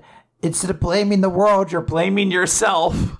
yeah, Uh, but also, it's like legitimately very, very sweet that Taiki was like, I'm going to take you to this river and I'm just going to make it very clear. I'm not going to say, like, you can cry here. I'm just like, let me be poetic about it and be like, oh, you know, we're out here. It feels like the river will hold you up and the wind will blow your voice away. And it doesn't even matter if you cry here. And then it just kind of smiles and comforts. It's just like, Oh, it's fucking sweet. He's such a good fucking dude. I, at one point in time, I was like, I this fucking nerd, and now I'm like, wow, oh my god, Taiki, you're you're such a gentleman. yeah. You're a good boyfriend, Taiki. Good job. Yeah, very happy. This is a great chapter. Very very powerful. Um, great shot of Chinatsu in that sort of deep emotion. It's it's handled well, and this is like not a full page, like two page spread, but this is like a very good one two kind of like page to look at. It's very emotional. Yeah, a, quite a very nice, like, good sad chapter. Like Yeah. a positive sad. It was nice. And we've seen already what happens when people support one another. So Nick, let's carry that feeling right along into Chainsaw Man. Chapter 154 All Pets. Boom, boom. I can't wait to see the camaraderie. Yeah, so uh, the auntie type of girl who uh, was trying to pull Nayuta away from the fight, she's starting to punch people because Nayuta used her control powers on her. Uh, and so everyone realized like something weird's going on here. Uh, and like someone starts calling for backup on this. She looks uh, to Fumiko, does Nayuta, and is like, I can only send out three chains at once. I can only control three people at once. So you got to help me. And Fumiko's like, yeah, I'm out of here. Uh, I uh, look, I I uh, I do like Chainsaw Man, but uh, th- risking my life to save him that's outside the scope of my job. Uh, so do your best. Bye. Uh, Everyone's like, what a fuck? Like, it makes sense. She's like, I'm a fan of Chainsaw Man. I think he's so cool, and I want to suck his dick because I think he's awesome. And then the second his little sister's in trouble, she's like, actually, I have to go. This is not my job description. Peace. yeah, kind of lighten it up whenever she dies, I guess. So, um, also just like to let you know, like, oh no, no, no, no, it's okay to not care about this woman anymore. now you're just like, our family just died in a fire, and she says, weren't they only pets? So, all right, you're on the shit list, girl. It's it's a great exchange. It's her like family weren't they only pets? Nayuta's like shocked expression, then Fumiko just fucking leaving, and then cut to Nayuta being like, "That diarrhea woman." great, great one one page. People start to realize that there must be a devil's power at work, so they're like, there's gotta be one nearby. And fucking Barem is like, that girl.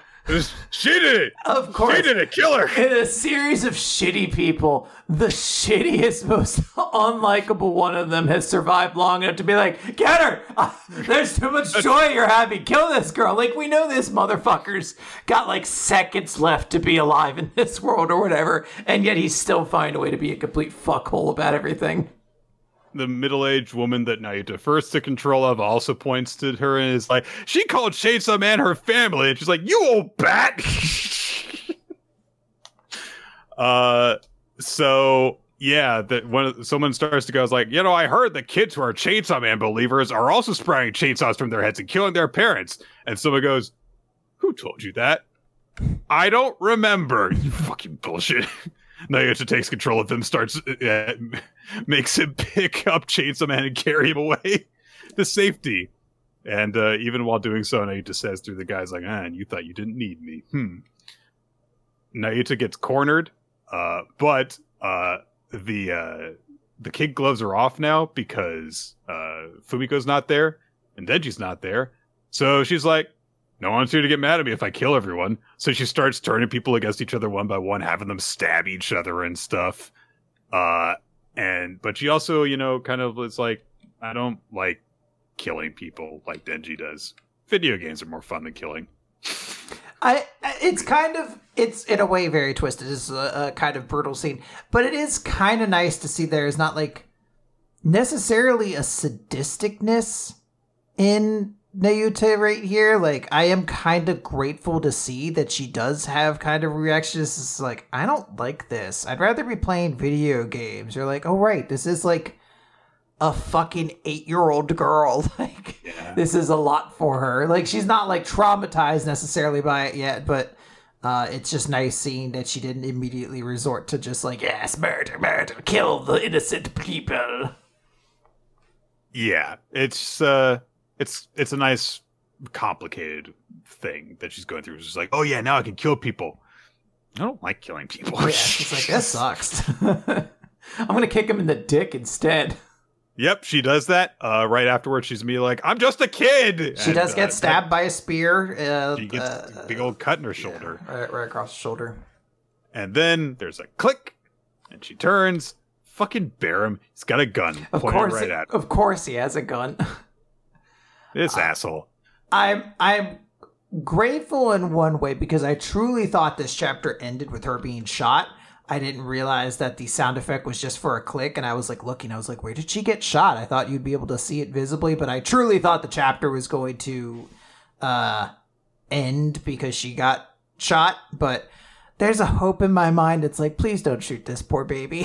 please, Yeah, don't, please don't shoot this innocent child. I should maybe not. I know that she. maybe I know that she's a devil, but also she is also a kid. Yeah. So- please, please don't shoot Denji's remaining family. Mm. yeah, things are looking really dire for Denji right now. Yes. Not just in terms of like, you know, the situation he's in currently, but in terms of the stuff that is, you know, holding him to being a good person right now. Uh, doesn't seem to be holding up too well. Uh, so we'll see how things go in the next chapter. But uh, we're gonna move on from there. Uh, we'll talk. We'll uh, talk a little bit briefly about Kaiju number eight B side, chapter three, Void at the end of the road. Uh, so the whole lizard extermination plan didn't really go too well for Hoshina. Fortunately, the entire rest of the squad had the freezing rounds, and that's very, very effective and stuff. And uh, we have a little bit of levity at the beginning of this chapter as they start to talk about Captain Ashiro because she is a catastrophically bad cook. And Hoshina's like, "Oh, I, didn't think you guys were gonna like talk about you know cooking. You, you looked so grave." And they're like, "No, no, no! It is really bad. We had a drilling camp, a camping drill in in the mountains, and the officers made curry, but the squad she was in, she tried to just toss in whole vegetables without cutting them. So what? Why would she do that? Yes, and it's not like she was, you know, being stupid or something. It's literally because she can't handle knives. It would be very bad. Yeah, We even tried to like, we tried to give her like a vegetable peeler, and she was like, "No, I can't use that." yeah. They're like, it's a joke. We let her hold a knife once, and we thought people were going to die. And uh, yeah, a vegetable peeler is is is too dangerous, which is very interesting. You know, there is like this weird thing uh, in Kaiju number eight, which is just like, ah, yes, the blade, the old martial arts. There's there's those who still practice it, even in today's modern age of guns. That's much of what this chapter is about. Uh, but like it was established that she's like, look, I'm no good at gun at, at, at close combat and bladed weapons, so that's why I need you, How she did It was very cute. She's this long distance specialist. He's a close distance. It works. then they've like amplified the joke into like, no, actually, if she holds a fucking push pin, people could die. you don't understand. There's a there's an edge to it. Our lives are in danger now, which is curious. It's it's it's a choice. All right. Make sure, um, Mina, make sure when you sharpen your pencil, you only twist it twice. Yeah. any further, it's too sharp for you to handle. That would be if they did move to that extent where they're just like, uh, we actually have to put little rubber things on the edges of her desks because if it's too pointy, it's actually considered a bladed weapon and she'll kill people. Uh, Hoshina's conclu- takeaway from all this is that her squad does really, really like uh, Hoshina, uh, Ashiro. She she is beloved.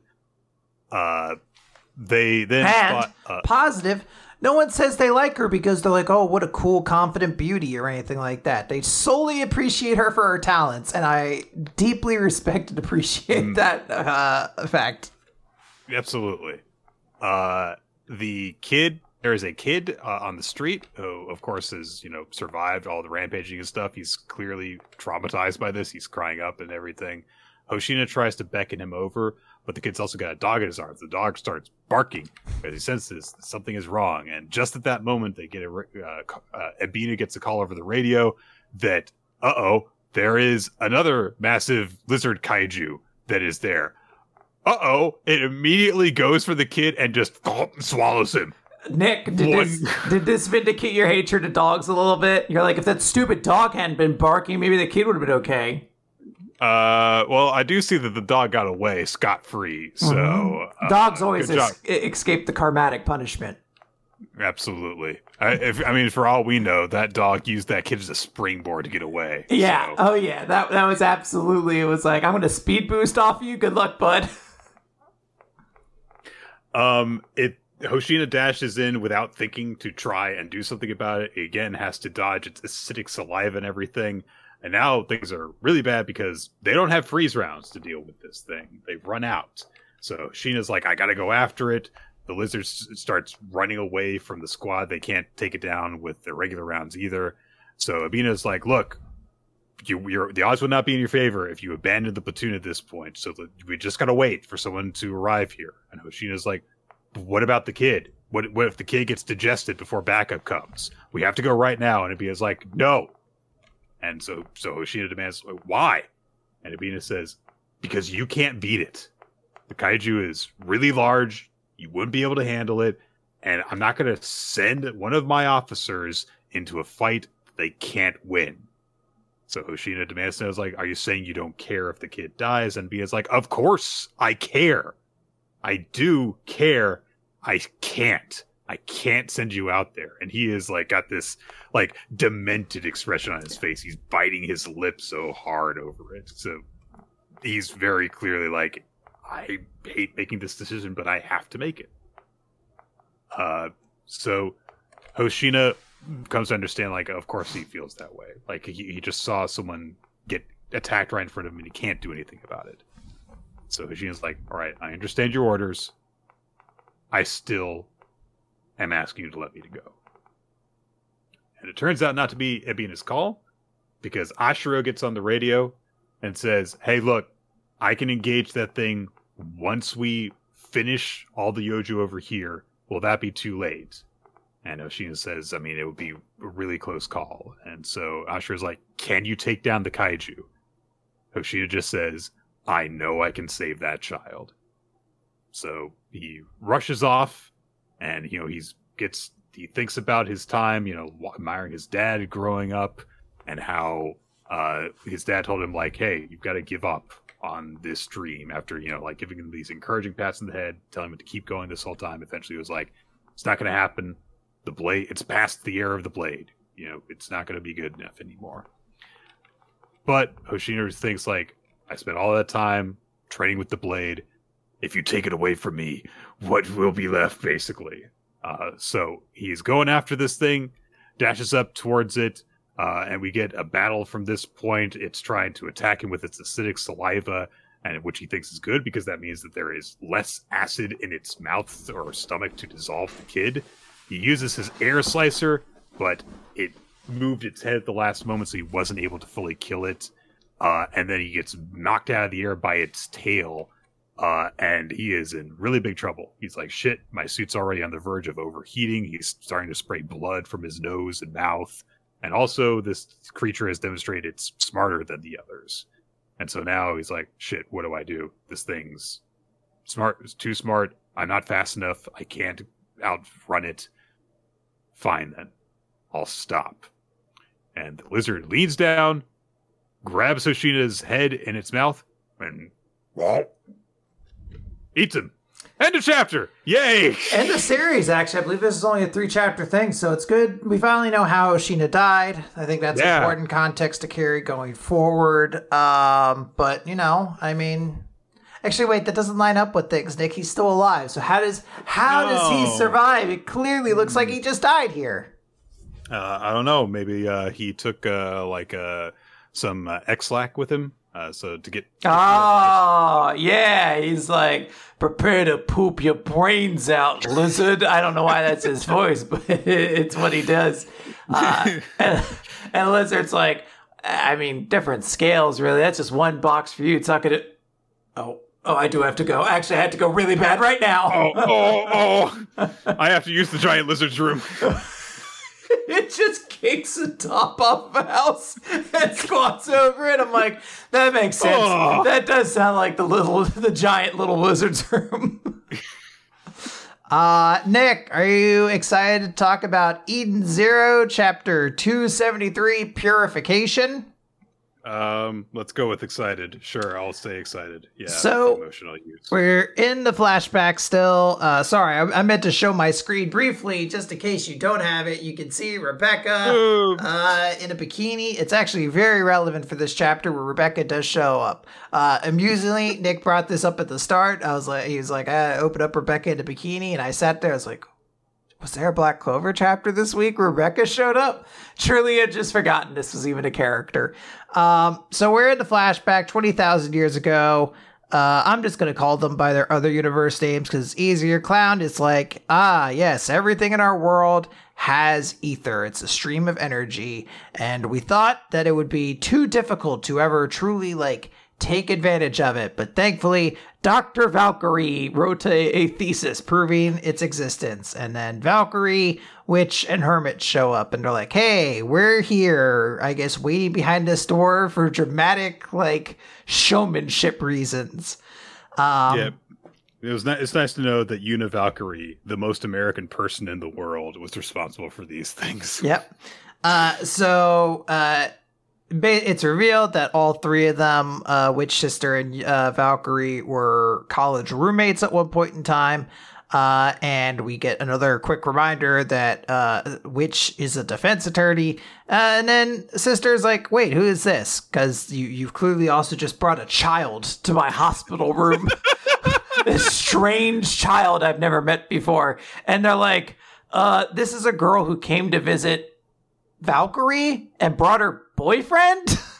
Uh, He's she- not my boyfriend. yeah, she of course does the it's not my boyfriend thing, but they're like, she's been doing interesting research that we think will help with your ether therapy. And she's like, what do you mean? Smash cut to three months later for some reason.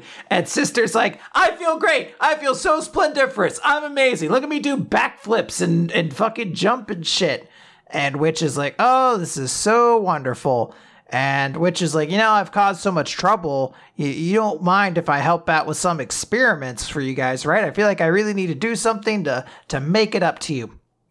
For some reason, smash cut over to I guess America. I don't know some lab where Valkyrie is. They're working in a physics lab of some kind. I guess as she gets this call and uh uh, Hermit is also there, and she's like, "Ah, was that the hospital?" Like, yes, I just heard how Ivory's exam went, and it went great.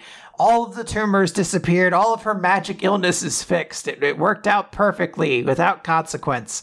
We have proven that Ether has self purification abilities.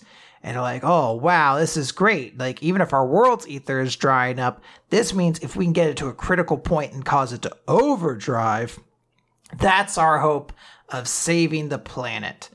Um, then we get a scene I don't quite understand the point of, uh, because Hermit's like, you know, I feel bad because we used Witch as a guinea pig. And Yeah. Valkyrie's like, don't be ridiculous. She was absolutely a guinea pig. I'm like, I don't understand in the context No. how that conversation happens.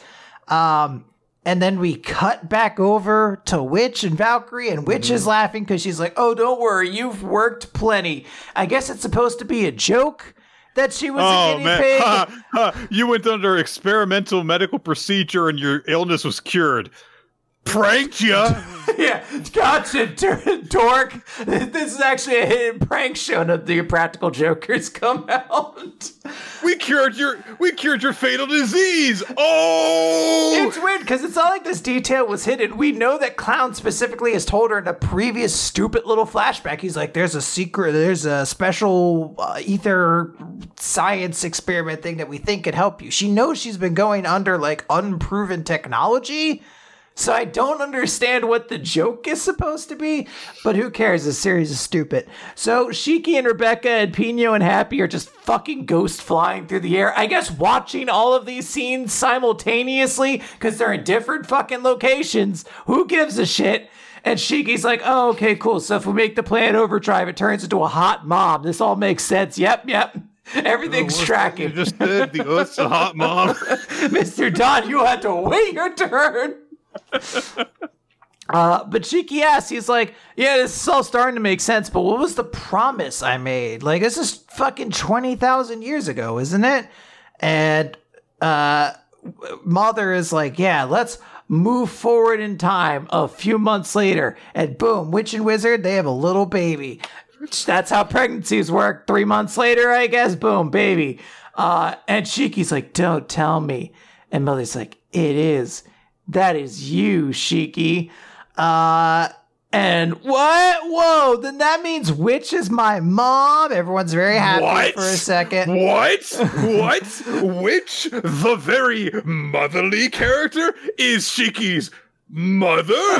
Well, I thought she was just the character that gave me mommy fetish stuff. I didn't know she was actually my mommy. This is crazy. God. But of course, uh, Mother has to drop in some sadness where she says, But their happiness did not last long. The countdown to Earth's destruction had already begun. Dun dun dun dun dun dun. The world is ending, Nick. That's Okay. Yep. I truly could not have cared less about this chapter. I literally the biggest hang up that I had in this whole chapter was just the making a big deal what Witch was my mom? Sure. Yes. Because I'll at least she was your mom metaphorically in every other way, so why Yeah. not? That's I'll I will at least accept it in a way where he's like, "Oh, I didn't realize I was technically related." The only thing, like none of nothing in this chapter is new. We already knew Shiki, uh, or that uh, witch in this life had had a child named Shiki. This isn't new. I'm not fucking smart because I connected the dots that said maybe the only other fucking Shiki in this series is also that Shiki as well. like. I get it, okay? I have some reading comprehension. Um, so nothing new is learned from this chapter. There's just this weird joke about just like, yeah, we did use Witch as a, uh, her sister as a guinea pig. And you're like, but again, this isn't new. We know that she was, whatever. Everything in this, secret. Yeah. everything in this chapter is stupid and makes no sense. So let's talk about Cipher Academy. Uh, yes. Uh, so let's talk about Cipher Academy, chapter 57. The word code doesn't exist in the Emperor's dictionary. it doesn't, Nick, legally speaking. Uh, so we open with Iroha in the vault where the 50 billion morgue uh, is kept at the end of the virtual academy, and Kagoe is there to meet him. She's sitting on a throne, and she says, "This is your final one point lesson."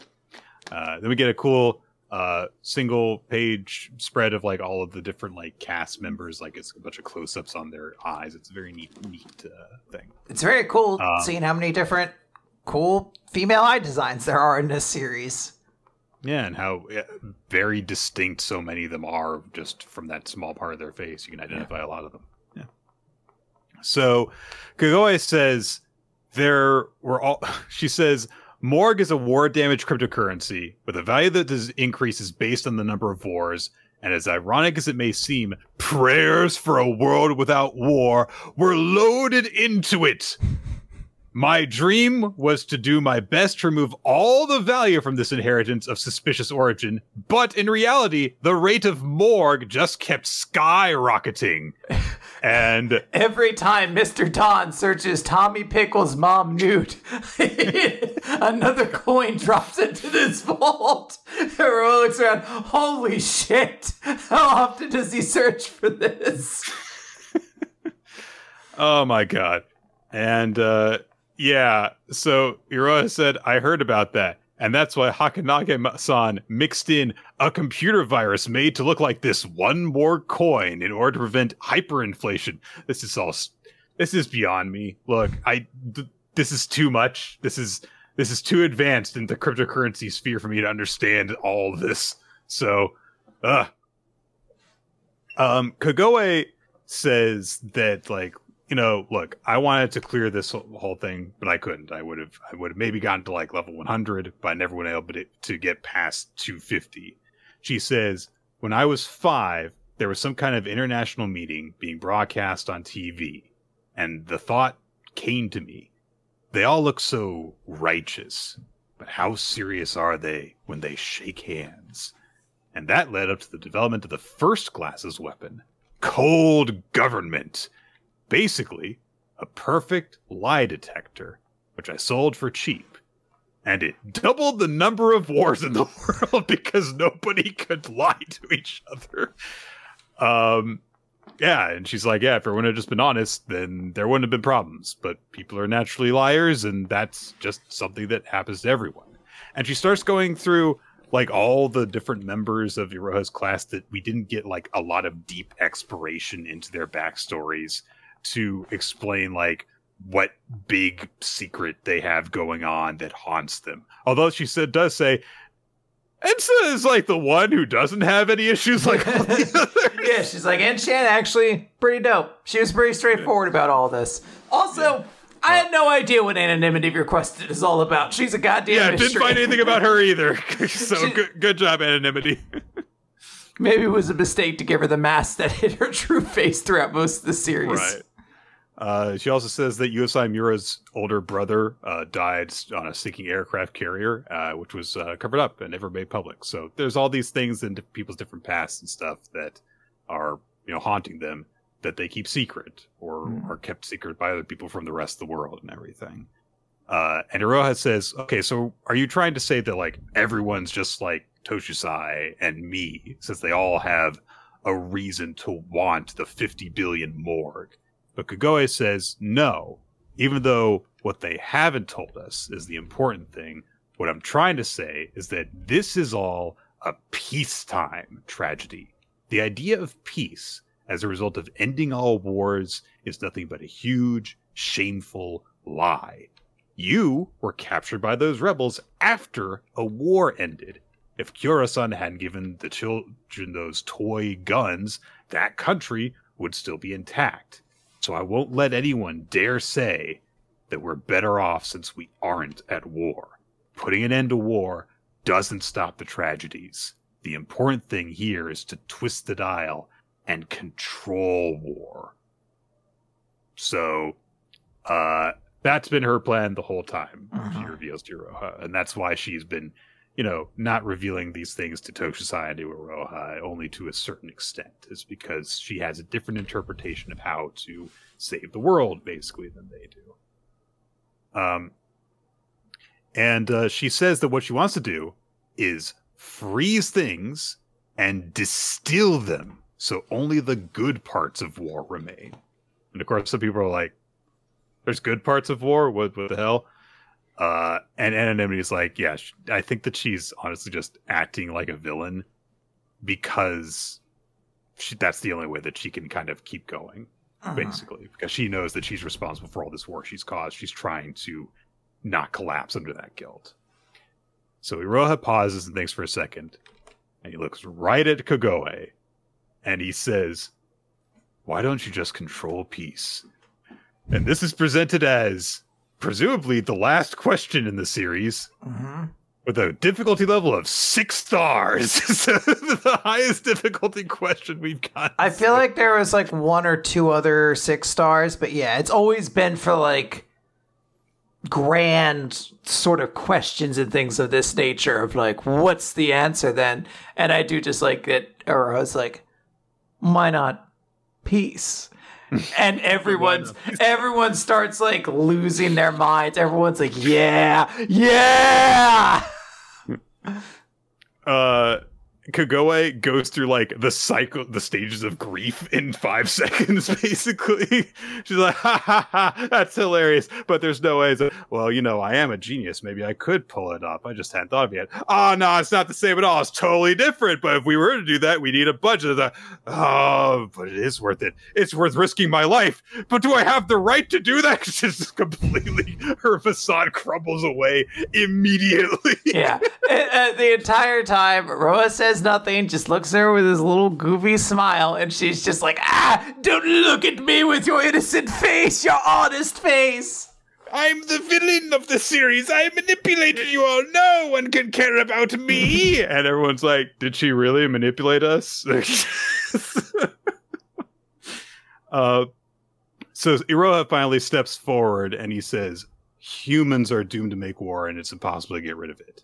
I also once believed in that paradoxical statement, but what ended up enlightening me was you, someone who can only say what they really feel through lies.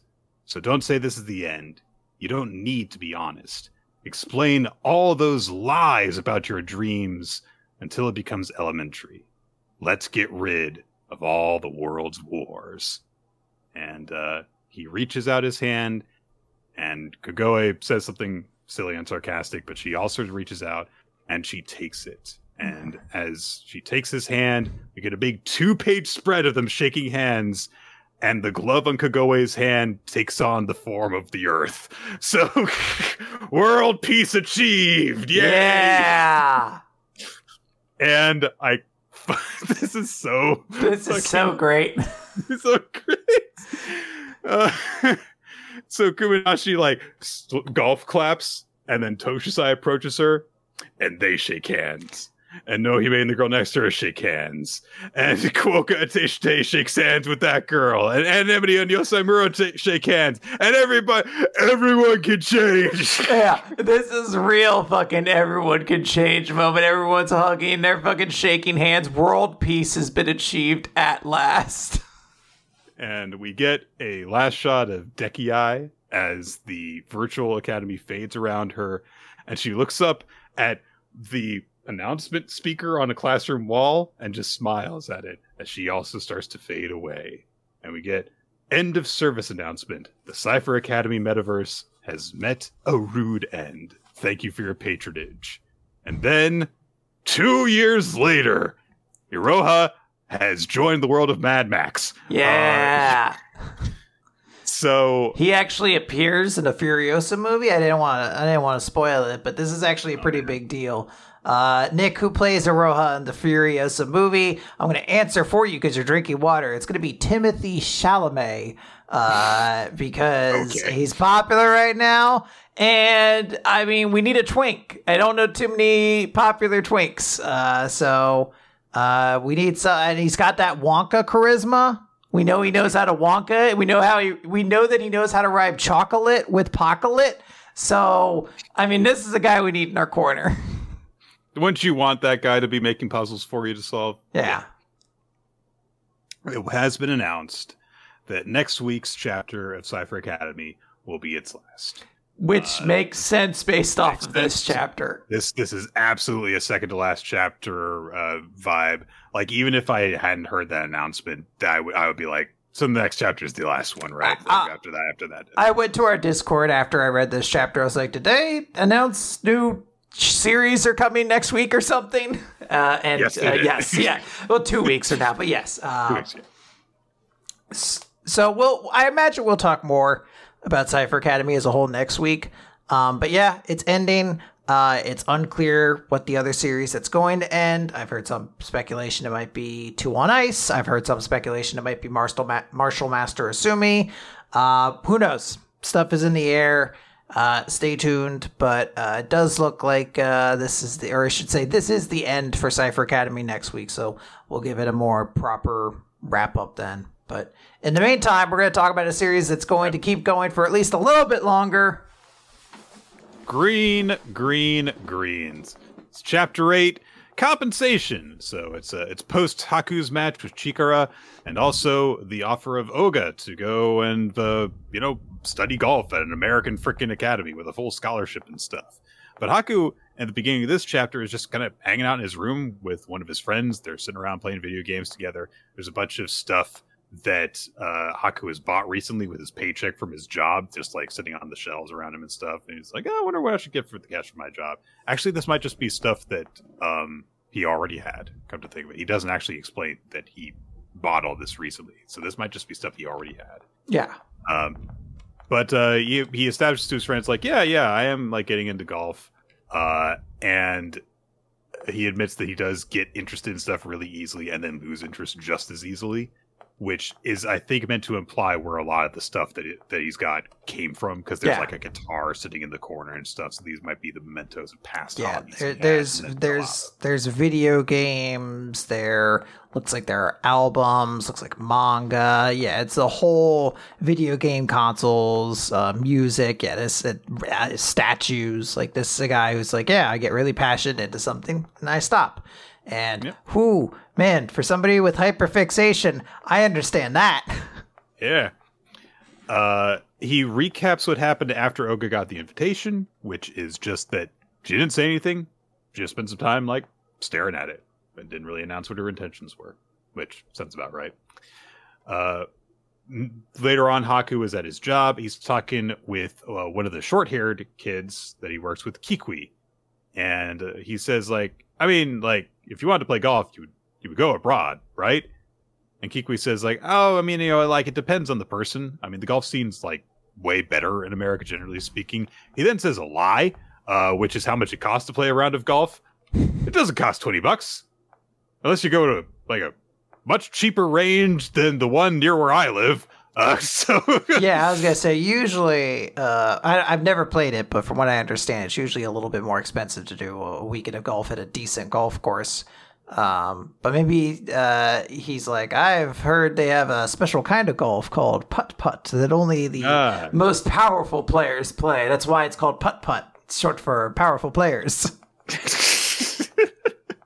I hear that they imported the Congo River to construct many of their golf courses. Yeah, I, I believe I've heard they've actually stolen the Eiffel Tower from France and shrunk it down like a cartoon supervillain, uh, along with the uh, famous uh, windmills of Holland.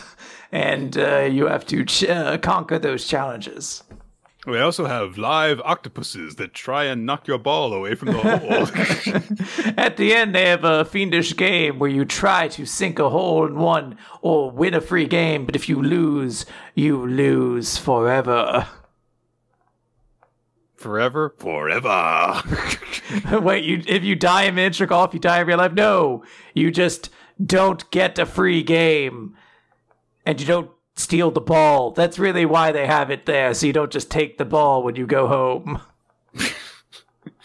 you lose forever. That's why Tiger Woods stopped winning majors after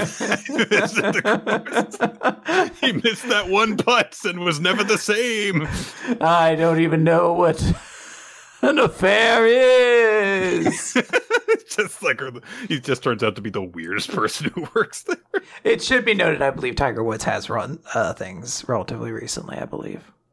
Uh, He's won at least one since then, I think. But anyway, any uh, so yeah, uh, he also talks about like Oga's like really good because Haku does that's like how good is she? And She says, well, she's won like three regional tournaments and she hasn't won at the national level, but she placed third last year, so very good. Yes. Uh, she's uh, you know ranking in the top three in all of Japan, even for her age bracket. I fucking love it because Haku's like, whoa, I had no idea she's so good. She should have told everybody. If it was me, I'd be bragging nonstop about how fucking awesome I am.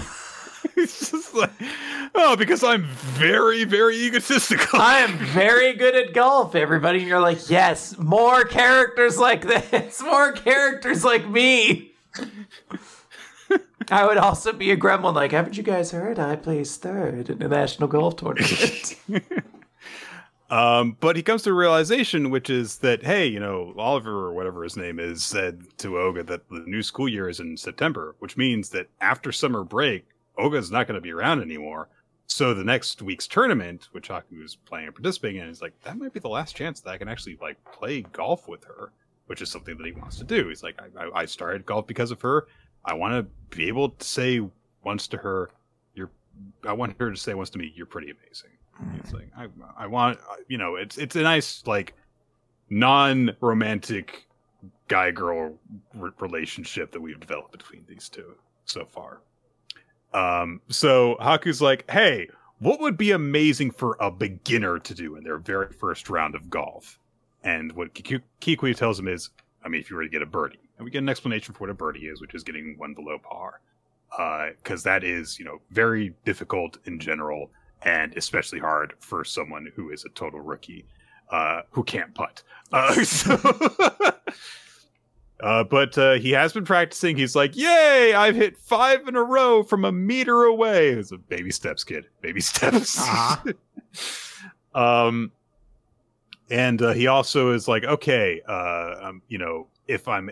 He, he like you know is working his way towards which is like okay you know a lot of par fours are like 300 to 400 yards long you've managed to hit a 300 yard drive. So, depending on the hole, maybe you could even reach the green in one stroke. And from there, you would have like three chances to get it in the hole there.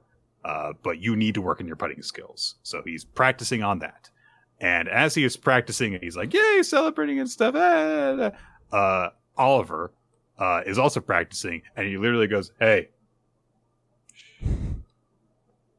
so extra. I love it. He doesn't Uh, even say, hey, just you.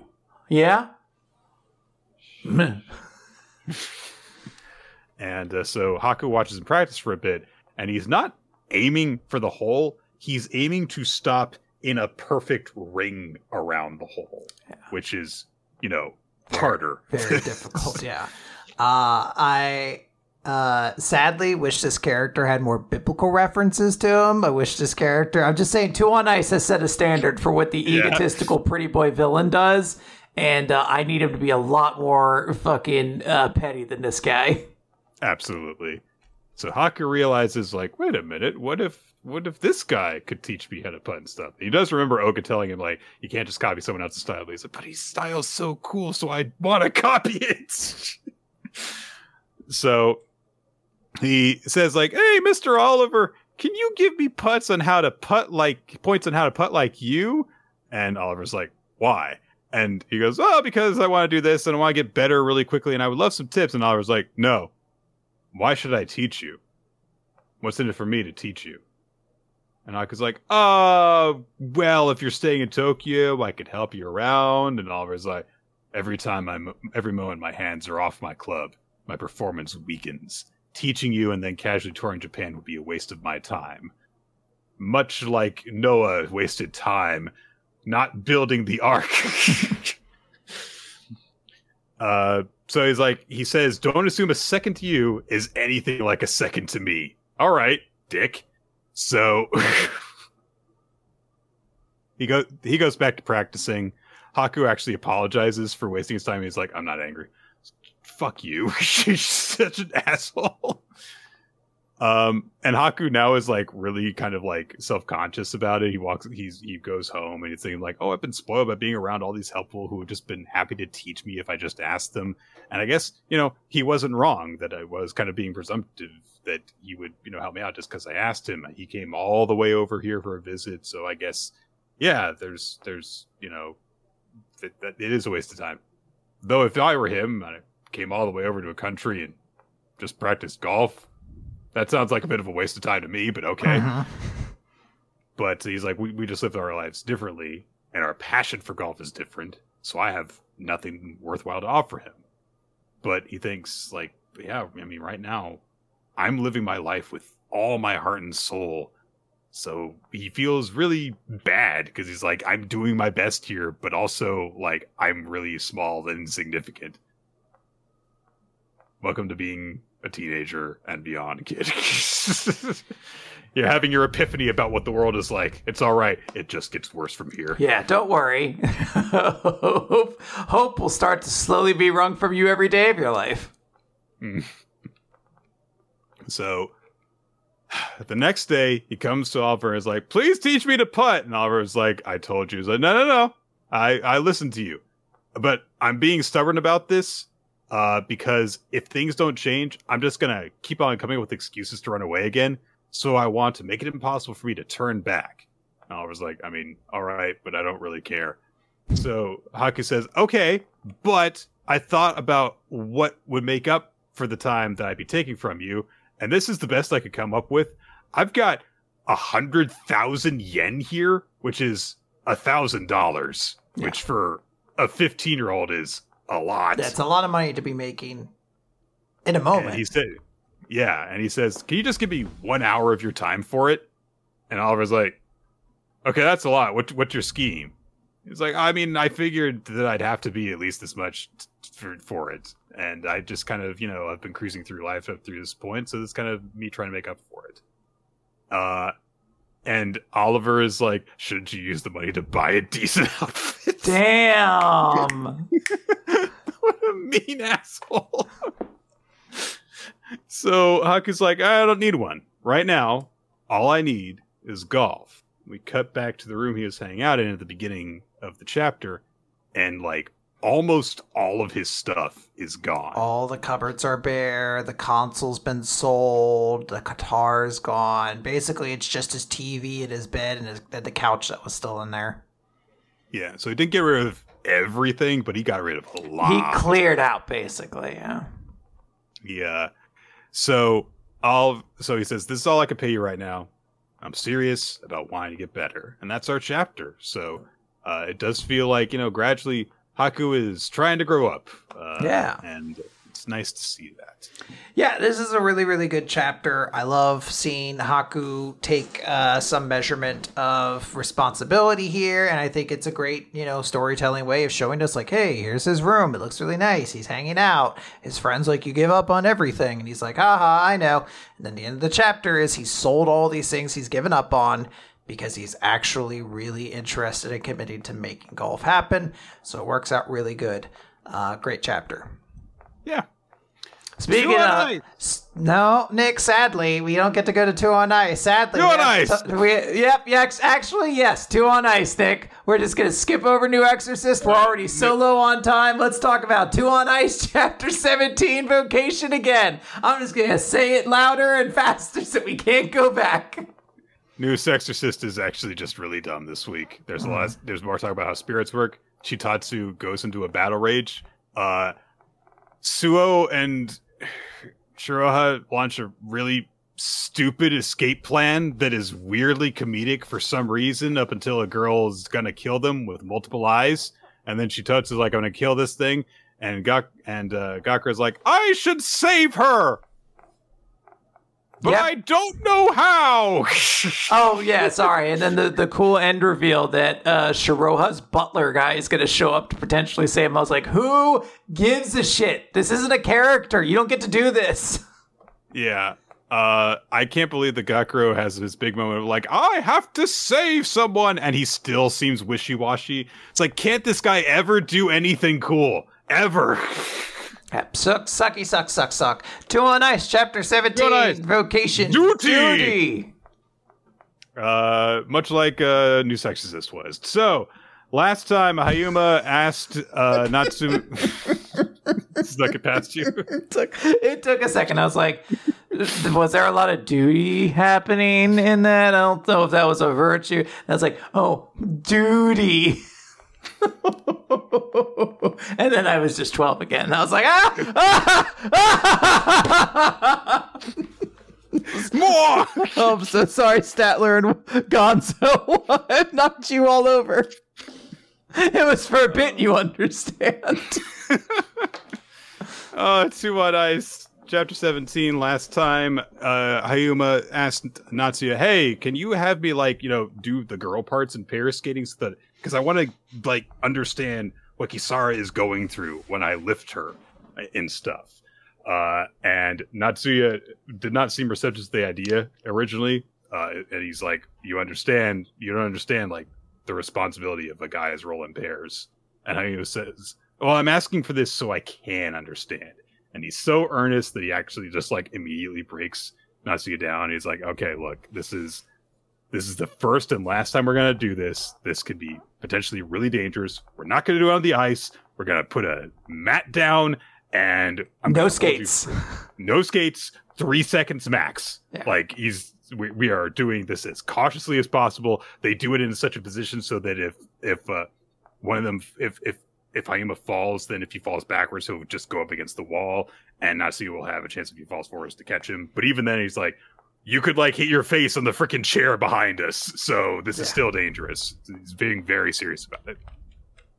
Uh, and that, and he also is like, hey, get get get that one out here, and Natsumi turns into Sonic and pulls Kisara away. Like it's it's it's really weird how it's always like we have to div- we have to keep them apart while the guys talk. It's- Yeah, there, there, there's also just the sense that they're like, look, these fucking idiots are going to be too weird with each other, so we got to keep them apart when weird shit's going on. Like, he's going through something right now, so Kisara, we're going to go have girl talk in a car. Yeah. So they get into to into her car, and uh, Kisara says like, "Oh man, he's he's really strict about injuries. He's always really scary about it." And uh, Natsuya's sister says, "You know, before we met you, when we had just started high school, Natsuya made a mistake, and I got really badly hurt. So basically, he's been carrying that with him. That's why he's so serious about this. He had one bad mistake, and he was like, never again, essentially." Uh, and uh, Natsuya said Natsuya at this point just wants Simon to understand what it feels like to hold someone else's life in their hands. Uh, and she says also, we're lucky that Hayuma's kind of on the smaller side for a male skater, so this should probably be okay. Uh, Hayuma goes up, and we get just a two page spread of him just like being held up and getting to see all of the ice and he says, Ah, the beautiful scenery only women see, three meters above the ice. Yes, that only women and people who own step ladders can see. well, it's not magic when you say it like that, Nick. Or go up in the stands. This up there too.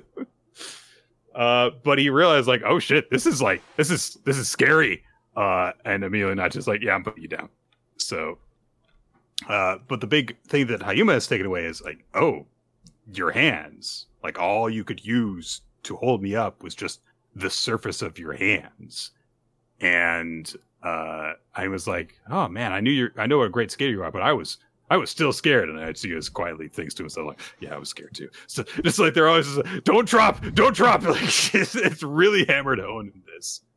Um, but from that, Hayuma thinks about like the times that he would be like embarrassed about holding hands with Kisara, or he would accidentally let go of her hands when they would stumble and stuff, and he's just having it impressed upon him how important that little part of your body is to always hold on to the person and protect them so that they don't get hurt while you're doing stuff. Uh, so that's the big thing that he learns. And uh, the last lesson that we get from this is like, hey, uh, hurting yourself is scary, but it's nothing compared to injuring your partner. So bonds, teamwork, and stuff. Yes. some time passes, like three weeks pass, and so uh, there is a moment where we get kind of the reverse perspective on this, where Natsume is like, "Hey, so the men feel responsible for our lives, and they kind of ended up overdoing it. So we've got to take responsibility too. When you see your partner getting all psyched up, you kind of have to calm them down." Which makes sense because, like, oh, if you're all psyched up about it, it's also like calm down so that you also don't tense up and drop me. Don't don't worry, women. You have to be responsible for the men's inability to regulate their emotions. Just, uh, and, yeah, and, I get what they're saying. Yeah, and Hayuma is like, turning Kisara is like, I'm never letting go of your hand again. And Kisara's like, Yeah, okay, God. She's like Jesus. There's no extreme with you. Like there's no middle ground. It's all extremes. But he does a lift while they're practicing. Hey, it looks really cool. It's a big old star lift, and there's this big old like uh, you know star pattern uh, that indicates you know like the different points of it with her legs, his legs, uh, her, her head, and stuff. It looks neat, uh, and he does it perfectly. And they and they also kind of like establish some of like the physics of how this works while skating as well. And then all of a sudden, there's a moment after you know Hayuma very perfectly you know catches her and brings her down and stuff. He just gets this look in his eyes. He says, Can we try a triple axel? I think I figured out a little bit more. And so they start doing side by side skating. And as they're doing it, Hayuma has had a big revelation from the learning how the skates affect his balance and stuff while doing the lifts. And now he starts to apply that to doing a jump and how it affects his speed and his ability to control his feet and stuff and he also flashes back to that conversation where he was asked by uh by Ta- Taka, "Are you aware you've been blessed with talent?" And he said I, to himself, "I said I was, so I can't be a coward anymore. I can't claim I lost the ability to do jumps because I gained muscle. I have a duty to do both." These hands are meant to protect Kisara's life. These legs are meant to take a step forward into unprecedented ground with Kisara. And they do a side by side triple axel. Wow, it's chapter 17, and the entire reason we did this series is, is No, they haven't done it in front of people yet. they haven't done it in front of people, Nick. Mm. uh, people cheer on the sidelines, uh, uh, and also um, say Hatsa, Olympic representative veteran and Japanese pair shows up. Okay, hi, nice to meet you.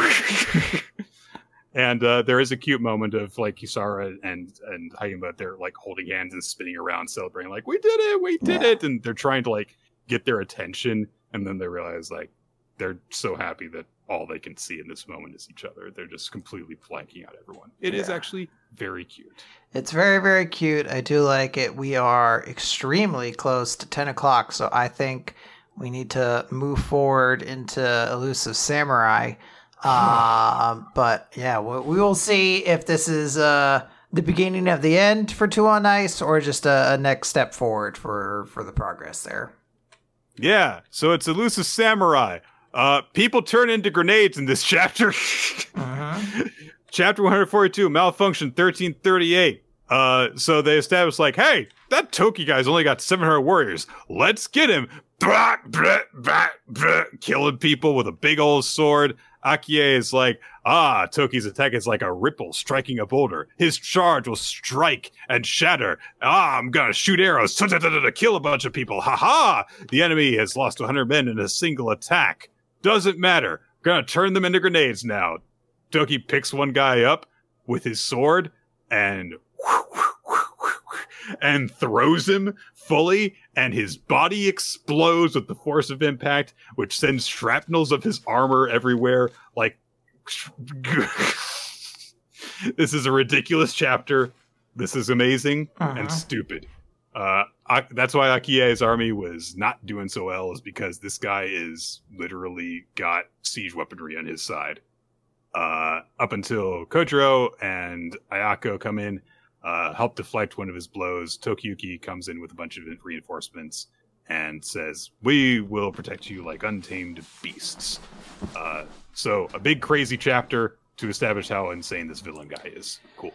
Yes, good stuff. Uh, but don't have a ton of thoughts on it. Uh, however, I do have a lot of thoughts on Akane Banashi, so let's talk about that real Yeah. quick. Uh, story, Story 95. 95. It's been a while. Been a while. It's impossible not for me to. I was like, I don't know what kind of monk like uh, fucking discipline I would need to not feel like it's been a while. Since we talked about Akane Banashi. Since my dad called himself dead. Uh, so, huh, it's time for Asagao's big ol' event. Uh, there's a backstage entrance. A lot of people are gathered there, and it's like very, very serious. And some some of the journalists like, yeah, there's a lot of attention going on in this debut because who would guess the chairman of the Rakugo Federation himself, the national treasure, would show up in person, and it's Master Miroku, whom we've seen little bits of here and there during the story, but this is like a full proper appearance for him. Asagao is bowing respectfully as he comes in. He congratulates, congratulates Asagao on his promotion. Uh, and uh, then Chocho shows up. And uh, Miroku says, Yeah, Shomei was whining about it, that you didn't explain anything. And Chocho's like, Oh, it's called a surprise. Yeah. Uh, and so Miroku says he's going to potentially stick around to the end of the event. So whatever's going on here, he is going to be present for and witness it. He says as he, you know, starts to go and take his place that it's been several years since he heard an Arakawa performance. I think I'll enjoy this one. But Chocho looks after him suspiciously as he leaves and he thinks, was he being honest? It's always hard to tell what his true intentions are. So tension is boiling up, uh, absolutely. Uh, Akane comes rushing in. She's got, you know, hand towels for people and stuff. She's rushing around. She's still doing her Zenza duties and everything. Uh, and uh, so Chocho says, like, oh man, you know, you, you you got your big performance and you're going around performing errands for people. But Akane says that she's ready to go. And she says, my mood right now is bring it on. Aw. Yep. So then Chocho realized, like, hey, where's where's Tainoji? And uh, someone comes in and says, I just received a message from Master Taizen. He's gonna be late. Uh, which im- immediately like, why? What what is his excuse? Uh, and he says, like, look, he says that he will make sure he arrives on time, even if it's right down to the wire, and for us to leave the order as it is, which is pretty crazy because he is on second Yes. in the lineup immediately after Akane. But that's still a problem. Uh, Chocho and Asagao both realize, and, and Akane does too, that if he is going to be late, then he's not going to witness Akane's performance Mhm. which means he doesn't want to engage with what they've got going on here, engage with Akane's gamble. Uh, and immediately Chocho knows like what's happened here. He's like, I don't think that he would just, you know, grovel and go away for no reason after he heard that after that speech he gave and everything, which means it was that damn afro. Yep. Uh, so he's caught on to what's going on here. So he starts to call up Taizen. Akane's asking what she can do and everything, and Chocho just says, like, look, I, I appreciate it, but you don't know the situation you're in right now. There's nothing you can do here. Just be patient and have faith. And he starts getting to calling Taizen, who is not answering his phone. And we cut to Taizen, who is in a garden somewhere Yeah. and uh, he's thinking about uh, the decree that his master has given him, which is like, don't give a recommendation to one of Shiguma's pupils.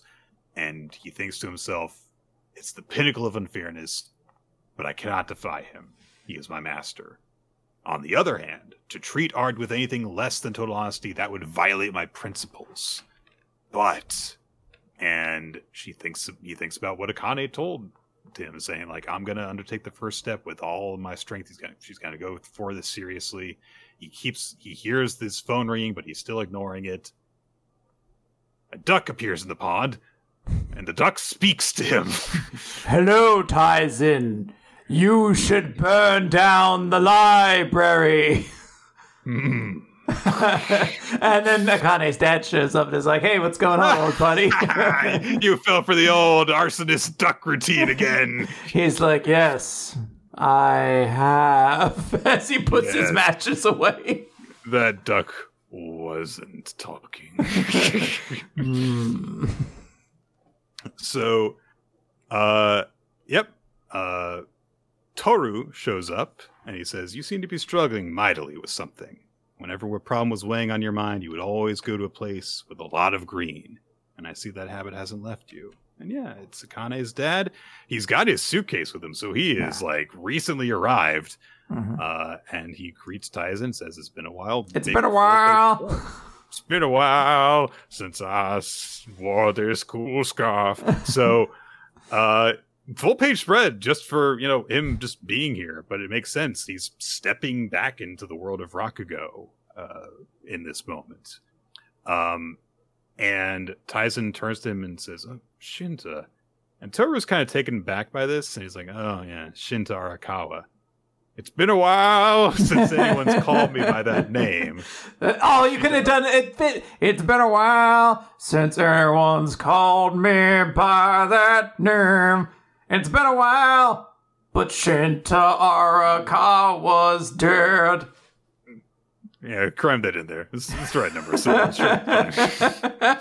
it's been a while. We do it for the whole rest of the recap. It's been a Nope, while since nope, Jay takes so Garcia. Saturn Nope. said. nope, nope, nope. Uh, he he says, "I'm Toru Osaki, just a regular old concrete salesman." So hey, this is this is nice. You know, things are coming together here in a way that looks like it's going to be very very nice. If of Yeah. course, if there's anyone that can get through to Taizen in this moment, it's going to be an old friend, maybe. Yeah, I like it. Uh, we're we're moving into some exciting stuff. Tension is there. Let's let's hope for some some good to this story. Let's wrap this up, Nick. Let's talk about One Piece. This is chapter 1105, The Height of Folly. Hey, Pudding's on the cover, Nick. It's like she's a part of the Straw It's Hats. like she's a straw hat. Look, Yeah. look. This counts. It counts. It counts. Yeah, sure. Uh, so the Buster Call has been activated. Uh, they're preparing to start the bombardment, so all the Marines are running away. We see Vice Admiral Doll call out, and she's like, "Wait, Saint Saturn, uh, Admiral Borsalino, you have to get on the ship." And Saint Saturn just responds that Kizaru and I will be staying on the island. Begin the bombardment when the ships are ready. And she tries to resist for a moment. She's like, "But, but, but," and Borsalino just responds, "Go." So she follows her order. Uh, so Vegapunk is left confronting them, and he's like, I thought that you only wanted my life, Saint Saturn. But, you know, Egghead is full of so much research, and you're willing to destroy all of it? Like, this is crazy. If you do this, you will set back scientific progress by a hundred years. Um, and he tries to plead to Borsalino. He's like, please, you had to understand. And uh, Saint Saturn's just like, what? Oh, sorry, Karen, not pudding. My bad. Uh, are you still hiding something? Well, perhaps something the world government should know about. We don't need progress. And Vegapunk's like, it is for the sake of humanity. And Saint Saturn's like, oh, by the way, I also ordered a strike against the ship that escaped the island uh, yesterday. Uh, after all, somebody on board that ship may have known something about the Void Century, and I sent battleships after it to ensure there are no survivors. And Vegapunk is horrified. He's like, How could you do this? No one on that ship knew anything. No one's done anything wrong. And Saturn's like, No, you caused this to happen. You decided to break the law just like Ohara, and you couldn't stop in your quest for knowledge. You just had to start digging into things you shouldn't have. So this is your fault. And Vegapunk is furious. We get Do over. you think that? Do you think that Jaygarcia Saturn uses that line of logic to justify like everything he does? Like gets up in the middle of the night, goes into the kitchen. Oh, these cookies may have may have violated the principles of the world. they need to be eliminated. These Oreos have committed grave sins. The only place they should be redeemed is in my belly. I like like a moment of humanity slips in. He's like, it'll be better in my belly. oh, time to activate the Buster Call. Oh. He's at an Olive Garden. They're like, "Sir, would you like more Parmesan on your pasta?" He's like, "Yes, that cheese has perhaps learned too much. Grated to find mist upon my food." Just evil about all the most insane things. yes, it was all part of my machinations to cause that tomato sauce to be made. he goes, I was gonna say he goes to get gas, but there's no way he's pumping his own gas. But he's like, perhaps the higher uh, fuel level is is what I need this time. Regulars had it good for too long, but what does premium know? so it's like, it's actually bad for your car. you will set back to the achievements of science by a hundred years. He's like, what do you know about the void century? It shoots him in the stomach. um. Sorry, I got distracted. The pacifistas are on standby. We established that. Uh, Franky, uh, uh, Atlas, uh, and Bonnie are escaping with Kuma. Franky's fine. By the way, he got like laser fucking kicked by uh, Borsalino last week, but he's just chill now. Um, so good for him. We get a very cute scene where Bonnie is like, wait, Sanji, what about Vegapunk? And Sanji's like, don't worry about him, Bonnie. I'm going to go bring him back. And because he knows she's a child now, he's not like a weird creep about it. He just seems like a good dude who's like, I want to take care of this child to make sure she can have happy times with her father. I need him to like just say that like all the time though. Like just like, don't worry, Bonnie, who is a child that I care for. yeah. Who I understand I had misconceptions about, but I learned information and I want to show that I am very respectful and not a weird guy. Um, he immediately calls Nami. Nami's like, "Hey, we're at the back door. What the fuck is happening?" uh, happens off screen. The conversation and Nami's basically reacting to like, "Wait, a Buster call? Oh God! Uh, what about Luffy? Is he down there?" And Sanji's like, "Yeah, he's he's somewhere."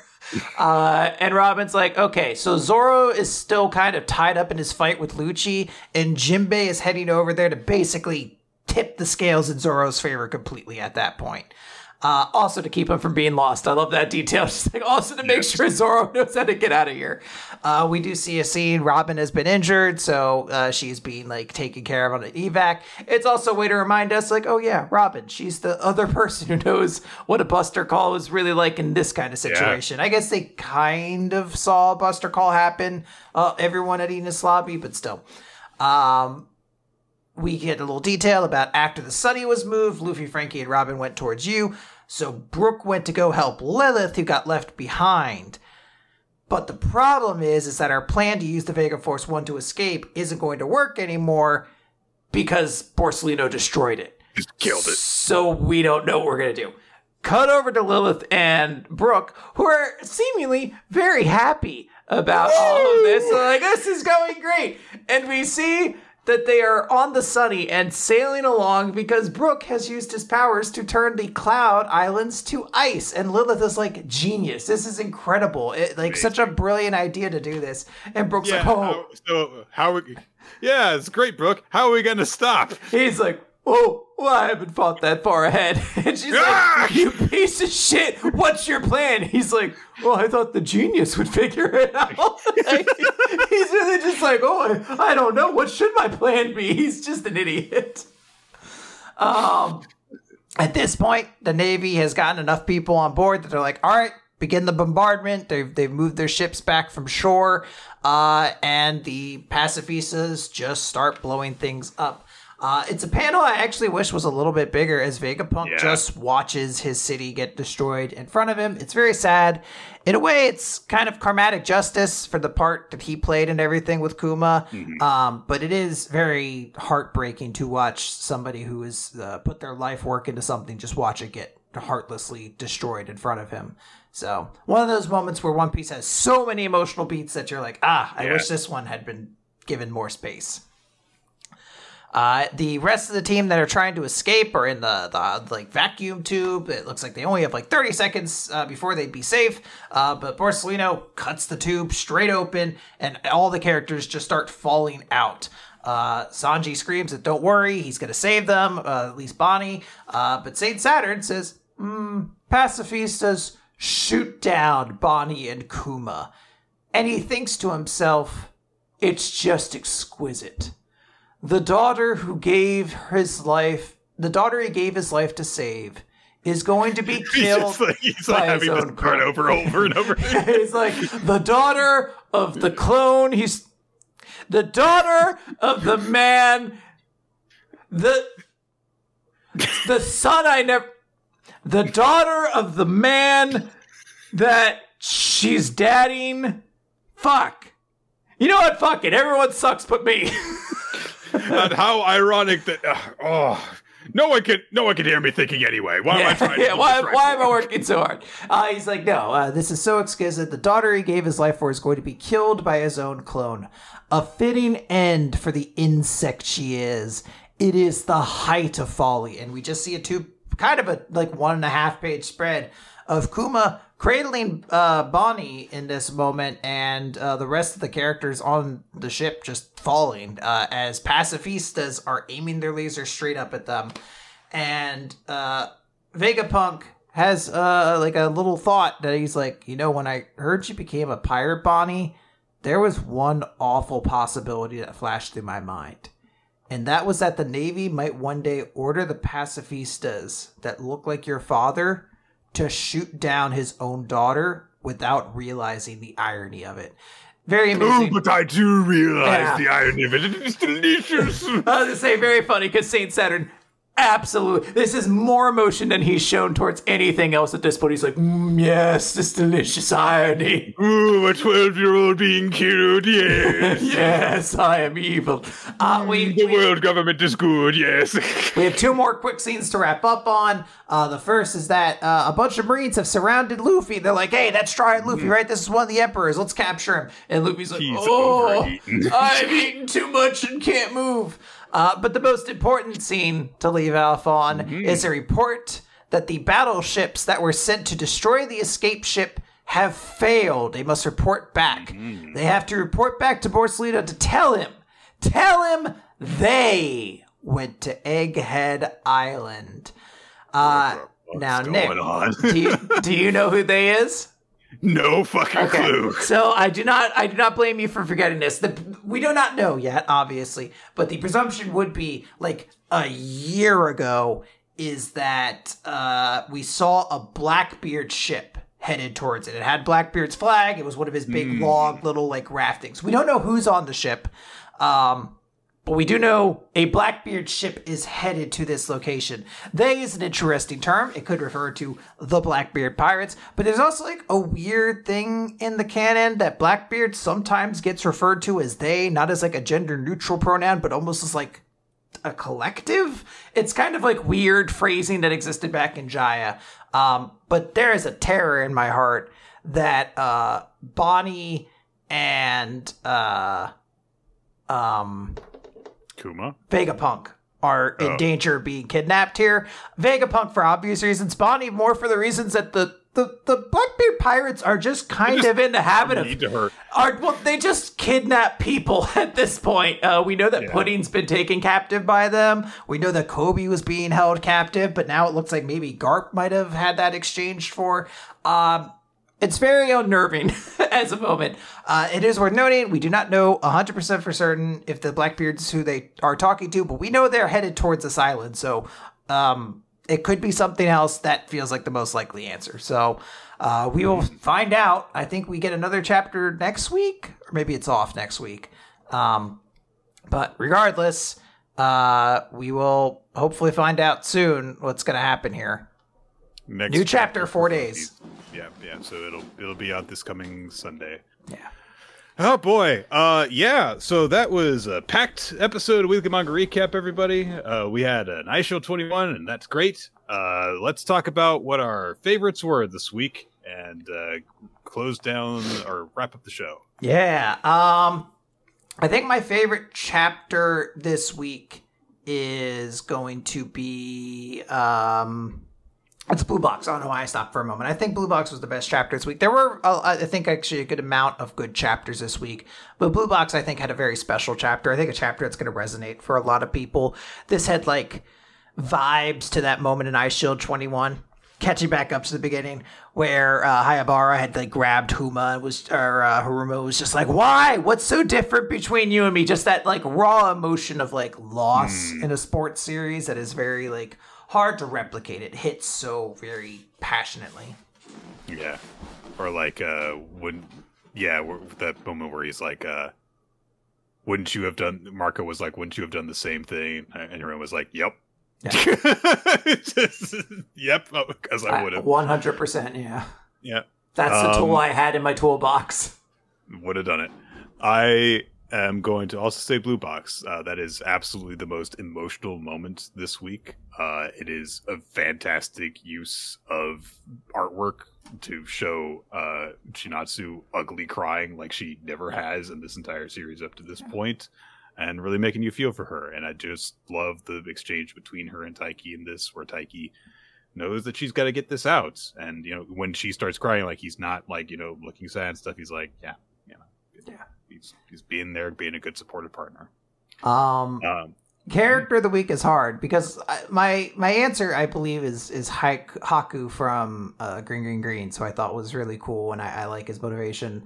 Uh, but part of me wants to give it to Mr. Don from Eyeshield Twenty One.